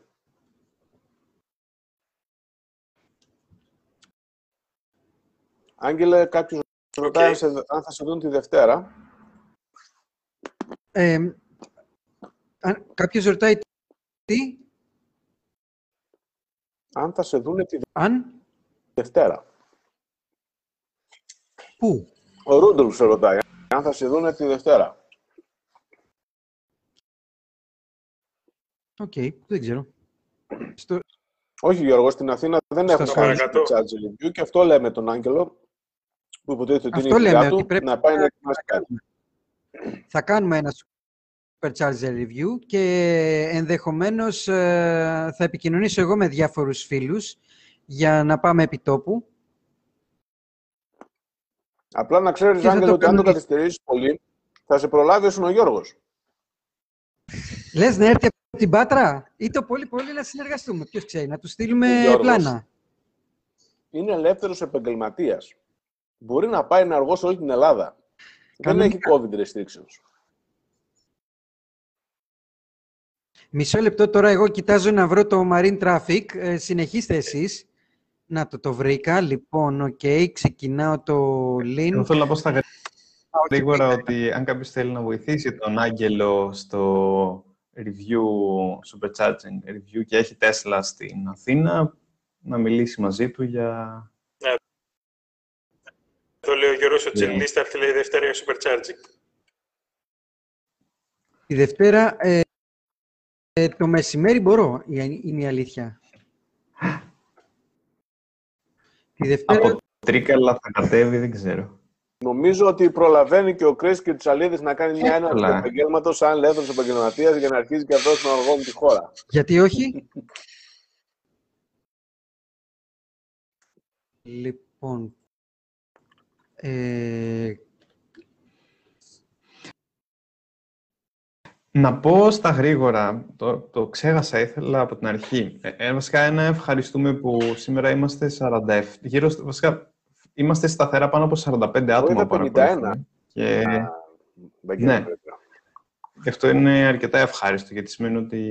Το είχε υποσχεθεί ο Γιώργος. Κάθεστε να μας ακούσετε κιόλας, οπότε είναι καλό αυτό. Λοιπόν, ήθελα να πω, ένας φίλος λέει εδώ πέρα μια φωτογραφία με όλα τα stalls ε, κατε, κατηλημένα στα superchargers. Ε, την Παρασκευή είχαμε κάνει κάποια προσπάθεια να γίνει αυτό, γιατί πήγαμε να φορτίσουμε. Απλώς ε, έγινε κάποια συνεννόηση, τελικά δεν ήρθαν όλοι. Θα ήμασταν πέντε. Βέβαια πάλι δεν συμπληρώναμε εξάδα, γιατί αυτή ήταν η ιδέα, να, είναι, να είμαστε μισή ντουζίνα. Ίσως μια επόμενη φορά. Ε, Βαγγέλη, δεν ξέρω κάτι ήθελες να πεις, έλεγες; Θα σκηνοποιώ ότι το που βρίσκεται το καραβάκι μας, το οποίο είναι ένα πολύ μεγάλο οχηματαγωγό, έτσι, το Glovis Captain, το οποίο για να κάνουμε ένα zoom out, να δούμε πού ακριβώς βρίσκεται, νομίζω είναι στα στενά της μάχης αυτή τη στιγμή.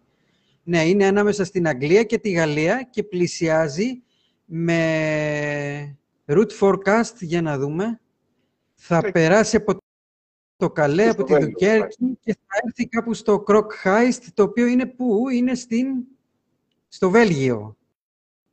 Μάλλον, πάει για το Βέλγιο λοιπόν, το Κροκ Χάιστ και από εκεί πέρα τα αυτοκίνητα θα μπουν σε άλλα μικρότερα οχηματαγωγά ή δεν ξέρω πώς ακριβώς και θα φτάσουν στη, στα, στη Δανία, όχι, στην Ολλανδία θα φτάσουν όπου θα, θα εξεταστούν περισσότερο από το εργοστάσιο που, που έχει εκεί πέρα η Τέσλα και θα σταλθούν στην, στην υπόλοιπη αγορά. Λογικά, αν ισχύουν αυτά που μας έχουν πει οι Tesla Advisors, ένα άλλο οχηματαγωγό μετά θα ξεκινήσει όπου θα έρθει για τον Πειραιά και, θα, και από εκεί στην FMS, όπως, όπως ακριβώς έγινε και, το, και τα Χριστούγεννα, έτσι, το, το Δεκέμβρη εννοώ.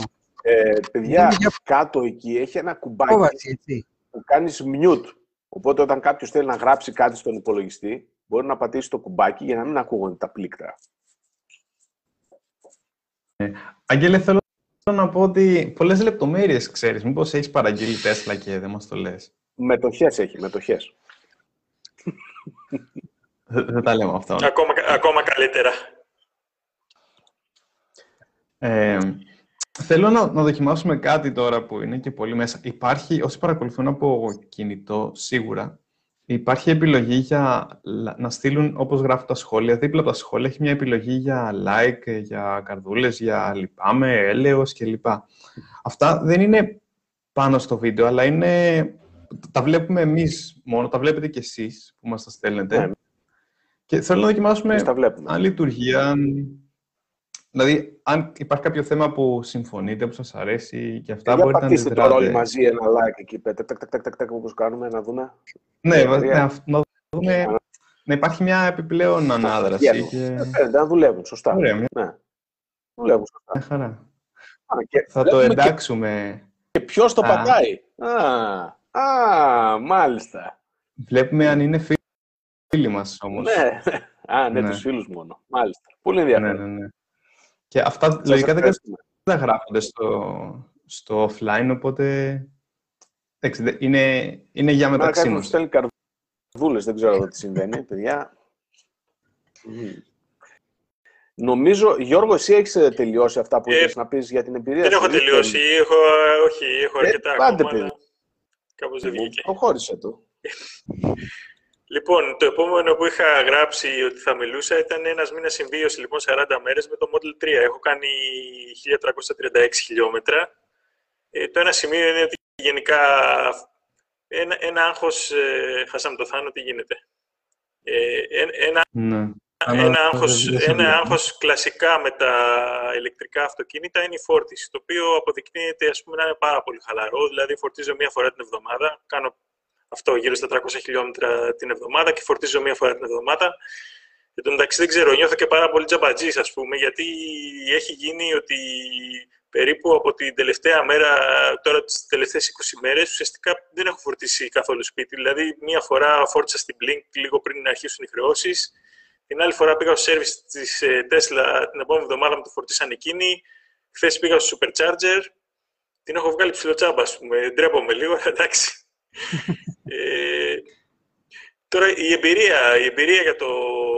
Πραγματικά δηλαδή, όποιος σκέφτεται, πιστεύω, ε, αν δεν το οδηγήσεις, δεν, δεν μπορείς, να, δεν μπορείς να το καταλάβεις και να το ζήσεις. Το, το, το, το, τουλάχιστον το Model 3 είναι, είναι ένα πολύ εξελιγμένο ηλεκτρικό αυτοκίνητο. Είναι, πιστεύω, τα καλύτερα που κυκλοφορούν, δηλαδή, σε, σε ένα προσιτό σε, σε, ένα, σε μια προσιτή τιμή. Είναι πάρα πολύ γρήγορο. Εν τω μεταξύ, είναι, είναι και πολύ στην οδήγηση θες να πας με χαλαρού, χαλαρούς ρυθμούς, πηγαίνεις. Θες να πας πιο γρήγορα, είναι απλώς πόσο θα πατήσεις, ας πούμε.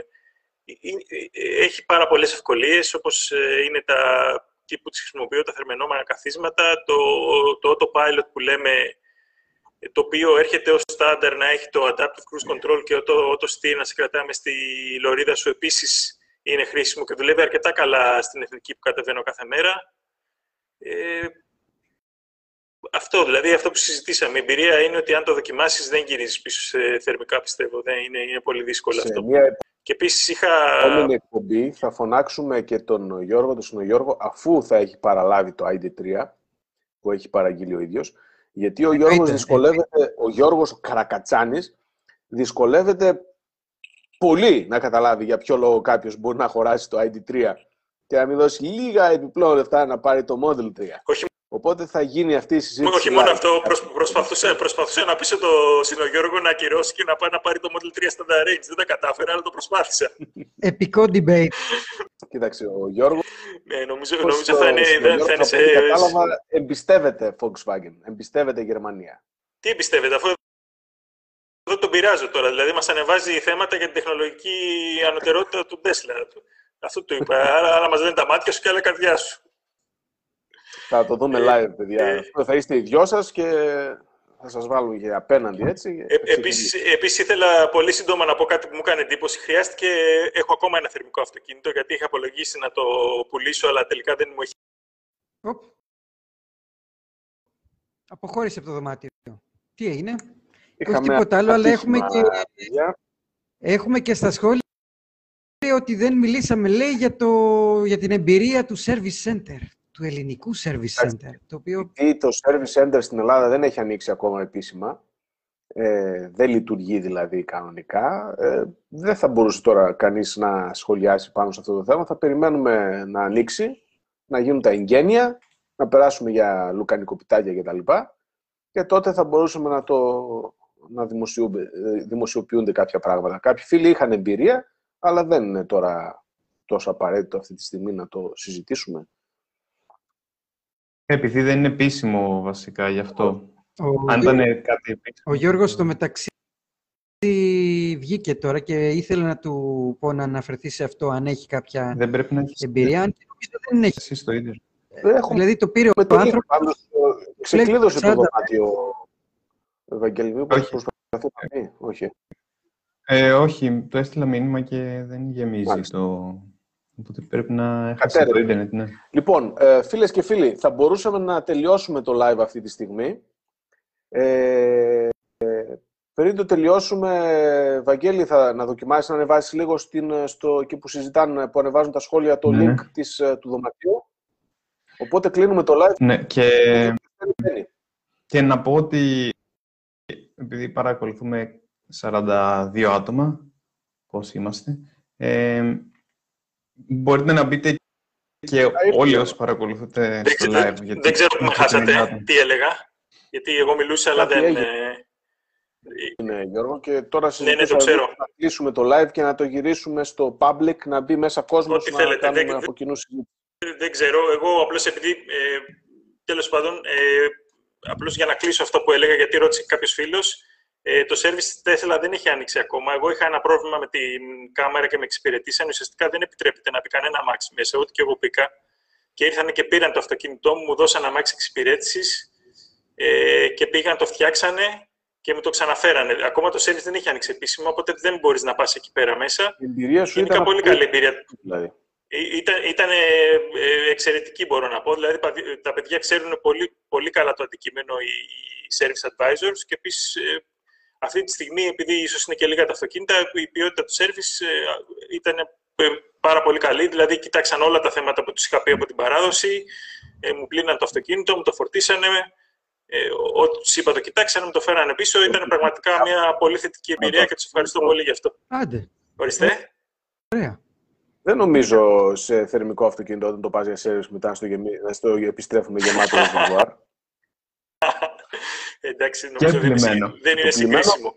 Ε, και επίσης ένα Πολύ τελευταίο. Σου βάλανε σωστά ηλεκτρόνια ή μήπως τίποτα Ε, βάλανε ε, ό,τι ε, βρήκανε; Όταν βάλαν τα βίντεο, δεν Ηλεκτρόνια, νομίζω. ναι. Εντάξει, καλά πήγαινε μετά. Ε, ένα τελευταίο, ε, έχω άλλα δύο θέματα που ήθελα να μιλήσω, αν θέλετε πριν. Το ένα είναι η εμπειρία με τους superchargers που είχαμε χθες, θα είμαι συνοπτικός. Και το άλλο είναι επίσης για, την πα- για την παράδοση. Δεν ξέρω αν αυτό έχουμε χρόνο να τα πούμε. Για την παράδοση του αυτοκινήτου. Ε, στο θέμα των, ε, του supercharging πήγαμε χθες. αυτό που, που είδαμε ήταν ότι από 8% μέχρι 90% στο, στο supercharging ε, έκανε 49 λεπτά, δηλαδή πήρα 62 κιλοβατόρες ενέργειας ε, μέσα σε 49 λεπτά. Η μέγιστη ισχύ ήταν 120 κιλοβάτ, Αυ- αυτή είναι η μέγιστη ακόμα και από άδεια μπαταρία.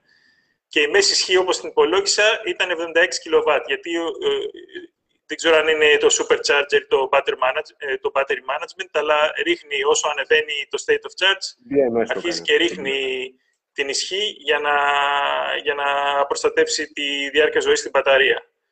Της μπαταρίας. Το, το, το- οπότε εκεί το- ο χώρος, το, αυτό ήθελα να πω στο Golden Hall, είναι αρκετά καλός. Ε, δηλαδή τις φωτογραφίες δεν φαινόταν τόσο. Καταρχάς υπάρχει 24 ώρη φύλαξη, δηλαδή μπορεί να πας να αφήσεις το αυτοκίνητό σου εκεί πέρα, να πας μέσα στο, στο Golden Hall, να, ξέρω, να κάνεις τα ψώνια σου για 30-40 λεπτά όσο θα χρειαστεί και να γυρίσεις και είναι κάποιος εκεί και, το, και, και παρακολουθεί το χώρο. Υπάρχει ε, πόρτα από το πίσω μέρος που μπορεί να μπει κατευθείαν μέσα. Δεν χρειάζεται να πας γύρω-γύρω και τα λοιπά που ρωτήθηκε. Α, πολύ ωραία, Αυτό ναι. είναι. Το, κο- Δεν μου λες, ε, ε, κάποιος, ε, κάτι που με ενδιαφέρει για, τη- για αύριο για, τη- για το βίντεο. Ε, κάποιος που δεν έχει Τέσλα και μπει μέσα και αρχίσει και τραβάει ένα βίντεο, ας το πούμε έτσι, θα, θα έχει πρόβλημα με τους φύλακες. Γι' αυτό θέλω να πάω με, ε, νομίζω με δύο πως όχι. μαζί. Νομίζω πως όχι. Πίσω Ωραία. ότι πας, ρε παιδί μου, εκ μέρους, ξέρω εγώ, του, του παγκοσμίου Tesla Καλά, fan και τα λοιπά. Εντάξει. Δεν έχω πρόβλημα, θα ξέρω τι θα κάνω. Έχω και κάρτα, Μπράβο, δεν είναι. και κάρτα δημοσιογραφική, δεν είναι θέμα, αλλά καλό είναι. Επίσης, δεν ξέρω, αναφέρθηκε η, αυτή τη στιγμή οι φορτιστές είναι δωρεάν και ανοιχτοί. Δεν ξέρω βέβαια αν δουλεύουν για άλλα αυτοκίνητα. Γιατί αναφέρθηκε ότι είχαν δοκιμάσει το εξωτερικό και μπορούσαν να φορτίσουν που υποστηρίζουν το CCS. Δεν ξέρω, θα μπορούσε κάποιος να κάνει μια δοκιμή. Ναι. ναι. Εντάξει. Ε, και ε, κάτι και ακόμα τε... να καλύψεις. Ναι, το τελευταίο θέμα που ήθελα να καλύψω, που έχει αρκετά ενδιαφέρον για πολλούς φίλους που περιμένουν να πάρουν τα αυτοκίνητά τους, είναι ε, το delivery των Tesla, ε, η παράδοση. Δηλαδή, τι γίνεται εκεί, γιατί είναι μια ιστορία τρόμου, ας πούμε. Άμα δεις ε, τα, τα βίντεο στο εξωτερικό, ε, έχουν διάφορα προβλήματα. Ε, επίσης, ε, εγώ είχα εκεί, ας πούμε, είχα αγχωθεί, είχα κατεβάσει οδηγούς, χαρτιά, ιστορίες, διάβαζα, έβλεπα κτλ. Και στο τέλος καταλήγω τελικά ότι εντάξει, όλα αυτά δεν είχαν νόημα. Καταρχάς, το αυτοκίνητο θα ελεγχθεί από τη Tesla εδώ τα παιδιά του service πριν παραδοθεί και επίσης το άλλο σημείο είναι ότι σαν ιδιοκτήτης έχεις δικαίωμα τα πρώτα 1600 χιλιόμετρα να, να αναφέρεις οποιοδήποτε πρόβλημα νομίζεις ότι μπορεί να προέρχεται από το delivery. Απλώς αυτό που θέλω να τονίσω ότι είναι πάρα πολύ σημαντική η εξωτερική φανοποιία. Δηλαδή, εγώ θα πρότεινα στο delivery πηγαίνετε μαζί με ένα φίλο σας και κοιτάξτε το αμάξι εξωτερικά ότι δεν έχει κανένα χτύπημα. Γιατί αν φύγεις και μετά βρεις ότι υπήρχε κάποιο χτύπημα, νομίζω θα είναι δύσκολο να το. Ένα βίντεο, εσύ. Και αυτό το δοκίμασα το βίντεο, αλλά το βίντεο πρέπει να είναι πάρα πολύ ψηλή ανάλυση και νομίζω ότι όπως βλέπει το ανθρώπινο μάτι και εσύ που είσαι εκείνη τη στιγμή εκεί, δεν μπορεί να το αποτυπώσει αυτό το ναι, βίντεο. Ίσως όταν αν έχεις... μετά να ανακαλέσεις το βίντεο και να δεις αν υπάρχει κάποιο πρόβλημα. Εντάξει, εγώ, εγώ θα έλεγα πάντως είναι πιο σημαντικό επιτόπου εκεί, δηλαδή δεν σε πιέζουν, έχεις περίπου μία ώρα ας πούμε και ανάλογα δηλαδή να σου πω αν και δύο, φαντάζομαι ναι. δεν σου λένε φύγε, αλλά κάποια στιγμή πρέπει να πας σπίτι σου. Ε, νομίζω ότι γενικά ε, ότι επαρκεί ο χρόνος για να το ελέγξεις πάρα πολύ προσεκτικά. Επίσης θέλω να μιλήσω για το θέμα των panel gaps. Ε, είναι δεδομένο ότι θα υπάρχουν κάποιες μικρές ε, διαφορές στους αρμούς, δηλαδή και εγώ τους βλέπω και ότι γενικά, εντάξει, το αναφέρει και ο Έλλον, και πράγματα τα οποία φαίνεται να, να αναπαράγονται σε όλα τα αυτοκίνητα. Δηλαδή, εγώ έχω παρατηρήσει, ας πούμε, στις πίσω πόρτες, το μάκτρο της, της ε, πίσω αριστερά πόρτας είναι πιο μέσα σχέση με το μάκρο της δεξιά, της δεξιά πόρτας. Δηλαδή αυτό πρέπει να έχει σχέση με την παραγωγή. Απλώς αυτά είναι θέματα επουσιώδη, δεν είναι σημαντικά. Δηλαδή δεν είναι λόγος αυτός. Και, και αυτό ε, έχω, σημειώσει, έχω σημειώσει κάτι που ήθελα να το αναφέρω. Ήταν κάτι που μου είχε πει ο Ηλίας ο Οικονόμου στο φόρουμ ε, πριν την παράδοση και είχε πάρα πολύ δίκιο. Και αυτό που, που μου είπε είναι ότι επί της ουσίας αυτές οι λεπτομέρειες έχουν μικρή σημασία.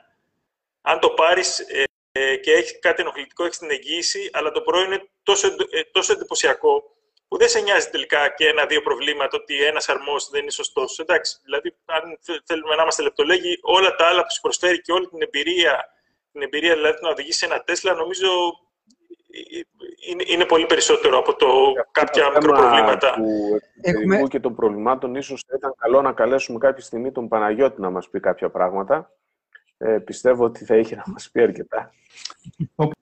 Έχουμε ερωτήσεις. Πώς και φίλοι από το εξωτερικό θα μπορούσαν να έρθουν που το έχουν περισσότερα Έχουμε χρόνια; Δεν χρειάζεται να έρθουν. Όταν λες τον το, το, το, Παναγιώτη.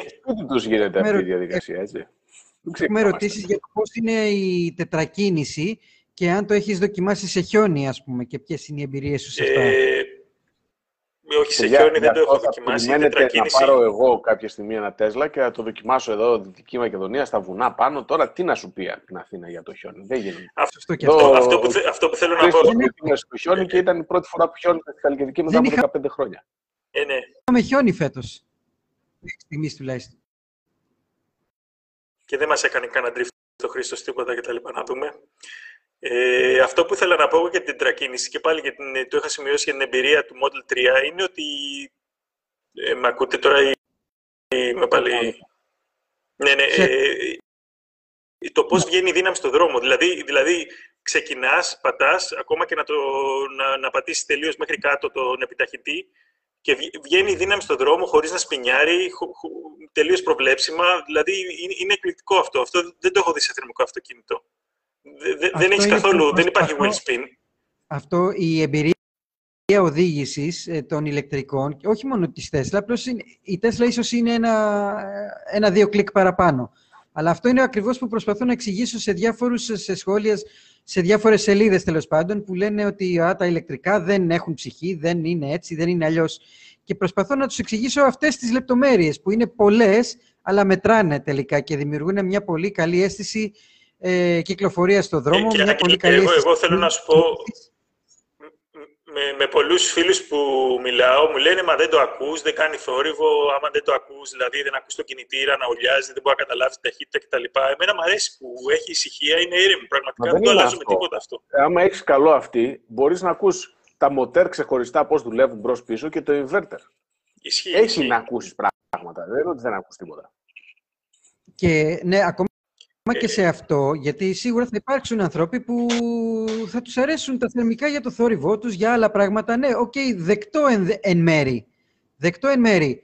Ε, αλλά από εκεί και πέρα είναι το ίδιο εντυπωσιακό το να μην έχεις να κάνεις με όλα αυτά τα πράγματα. Να μην χρειάζεσαι να παλεύεις με συμπλέκτη και λεβιέδες ταχυτήτων και θόρυβο και κραδασμούς και όλα αυτά τα πράγματα.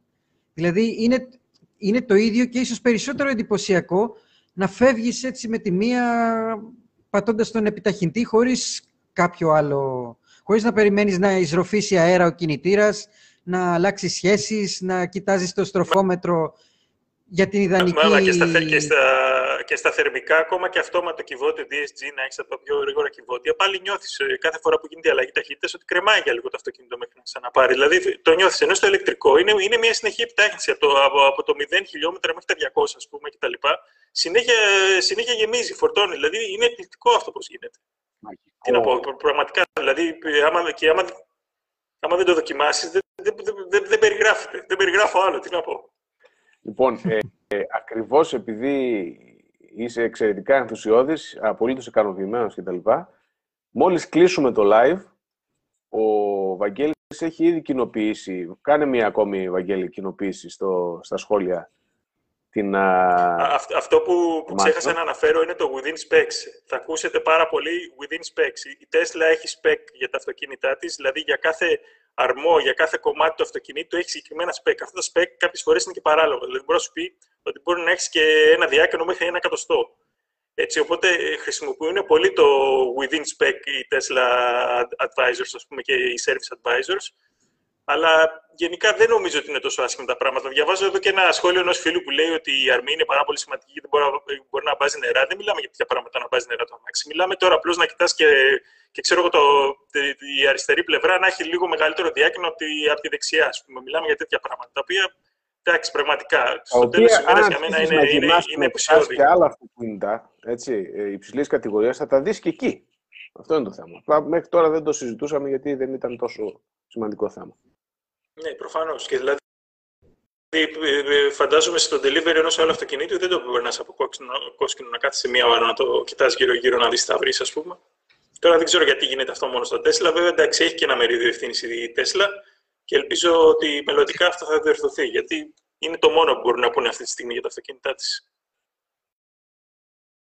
Κάτι που θα ήθελα να δω πάντως από τη συγκεκριμένη... Το δύο ώρο πάλι, παιδιά, ναι, ναι, είπαμε να το μειώσουμε λίγο. Το... Πρέπει να το κόψουμε. Απλά να πω ότι κάτι που θα ήθελα να δω να αναπτύσσεται στην Ελλάδα από τη συγκεκριμένη εταιρεία είναι και το κομμάτι της αποθήκευσης ενέργειας, των φωτοβολταϊκών. Δηλαδή, η Τέσλα δεν είναι μόνο αυτοκίνητα, είναι και άλλα πράγματα. Και η χώρα μας είναι ιδανική σαν, σαν ένας τρόπος για να αναπτυχθούν αυτά τα πράγματα εδώ. Αυτό. Ελπίζουμε να το δούμε. Δεν ξέρω. Γενικά, γενικά είναι ένα μυστήριο. Πραγματικά θα πρέπει να ευχαριστούμε την Tesla που αποφάσισε να δραστηριοποιηθεί στην Ελλάδα, γιατί είμαστε μια μικρή αγορά. Φαίνεται ότι θα και... δούμε από την Volkswagen πρώτα. Μέχρι στιγμής, έτσι. Φαίνεται ότι θα το δούμε από τη Volkswagen πρώτα, στο... σε νησιά, ας πούμε. Αλλά... Δεν ξέρω, πάντως βλέπω και η Tesla είναι αρκετά ενεργή, δηλαδή και το Starlink, ε, Starlink έρχεται στην Ελλάδα, το έχουν ήδη ζεστά και αυτό είναι πάρα πολύ καλό. Πάλι, να τους προλάβει, ε, Άγγελε. Ε, και ποιο είναι το θέμα, ότι ειλικρινά πιστεύω ότι η Tesla θα το κάνει σε επίπεδο ε, μαζικό. Δηλαδή δεν θα το κάνει ε, πιλωτικά, όπως το κάνει η Volkswagen στα ελληνικά νησιά. Βέβαια και η Tesla έχει αντίστοιχο σύστημα σε νησί, απλά δεν χρησιμοποιεί το δικό της όνομα. Ε, η Tesla θα το, κάνει, θα το κάνει μαζικά, θα κάνει μεγάλο μπαμ. Ε, τα επόμενα χρόνια δηλαδή θα, θα, θα τα δούμε αυτά τα πράγματα. Λοιπόν, είχα ετοιμάσει και ένα τελευταίο το Super Secret Plan της Tesla, αλλά επειδή είμαστε εκτός χρόνου θα το, το, το ανεβάσω το post, στο forum να το συζητήσουμε, γιατί έχει πάρα πολύ πλάκα. Οπότε, stay tuned. Λοιπόν, κλείνουμε το live. Όποιος θέλει Πριν το κλείσουμε, ιδανικά, να, πες το. να μας πατήσουν με, με, βασικά όποιος δεν μπορεί να συνδεθεί να πατήσει ένα λυπάμαι στο link που έστειλα γιατί νωρίτερα δι- είδαμε ένα πρόβλημα που δεν ξέρω αν διορθώθηκε. Οκ, εντάξει. Ξανασ, ξαναστέλνω το link να δούμε. Οπότε κλείνεις το live και όποιος θέλει αφού κλείσει το live συνδέεται στο link που έχουμε εδώ στην, ε, στα σχόλια. Ε, Απλά ήθελα Υπόψη να πω ότι ότι μπορεί να μην μπορούν να Η- συνδεθούν. από ε, κατά 90, όχι, σίγουρα συνδέεται κανείς μόνο από Chrome. Έτσι, από άλλους browser μπορεί να μην παίζει. Θέλει Chrome, Ε, ε, Google Chrome για να συνδεθείς. Λοιπόν, βλέπω, βλέπω εδώ ο Γιάννης λέει, έχει μια ερώτηση κατά πόσο θα ανοίξει η Service Center ε, στη Θεσσαλονίκη. Γιάννη, αυτή τη στιγμή δεν έχει ανοίξει ακόμα στην Αθήνα, οπότε μάλλον θα πρέπει να περιμένουμε Ε, λίγο. πολύ Δεν νομίζω ότι πολύ είναι. μεγάλο ποσοστό των service της Tesla θα γίνει ε, από τους λεγόμενους Rangers, θα είναι remote, δηλαδή θα έρχονται στο σπίτι σου και θα σου κάνουν τις επισκευές. Εάν δεν χρειάζεται το αυτοκίνητο να σηκωθεί, δεν θα, μπαίνουν, δεν θα μπαίνει στη διαδικασία. Ε, να όπως πάρεις και το γεγονός ότι περίπου 80% των προβλημάτων, τουλάχιστον μου λένε, διορθώνεται εξ αποστάσεως. Ναι, εννοείται. Είναι και θέμα τέτοιο. Ε, ναι, μέσω ίντερνετ. Ε, το κλείνουμε; Ναι, ναι, πάμε στο, Ο πάμε Άγγελος ήδη έφυγε. στο άλλο room. Ναι, ναι, πάμε. Ε, πριν το κλείσω, να πω ότι μάλλον δεν μπορεί να συνδεθεί κόσμος. Οπότε θα ανοίξουμε ένα νέο δωμάτιο μέσα στην σελίδα, μέσα στην ομάδα. Θα σας έρθει ειδοποίηση και ελάτε εκεί. Μπορεί να Αφού- συνεχίσει. Έστειλα το link και μου πατήσανε αρκετοί ότι δεν ήδη γίνεται, πατήσατε. οπότε Δεν ξέρω, εγώ Ξέρω, πάτησα ναι. στο... μπήκα στο ίδιο δωμάτιο. εμείς οι τέσσερις μπορούμε να είμαστε, δεν μπορεί να έρθει κόσμος. Θα το κλείσουμε και θα Ωραία, ανοίξω άλλο εντάξει, δωμάτιο οκ. στην ομάδα. Καλό βράδυ σε όλους. Ε, Αντίο.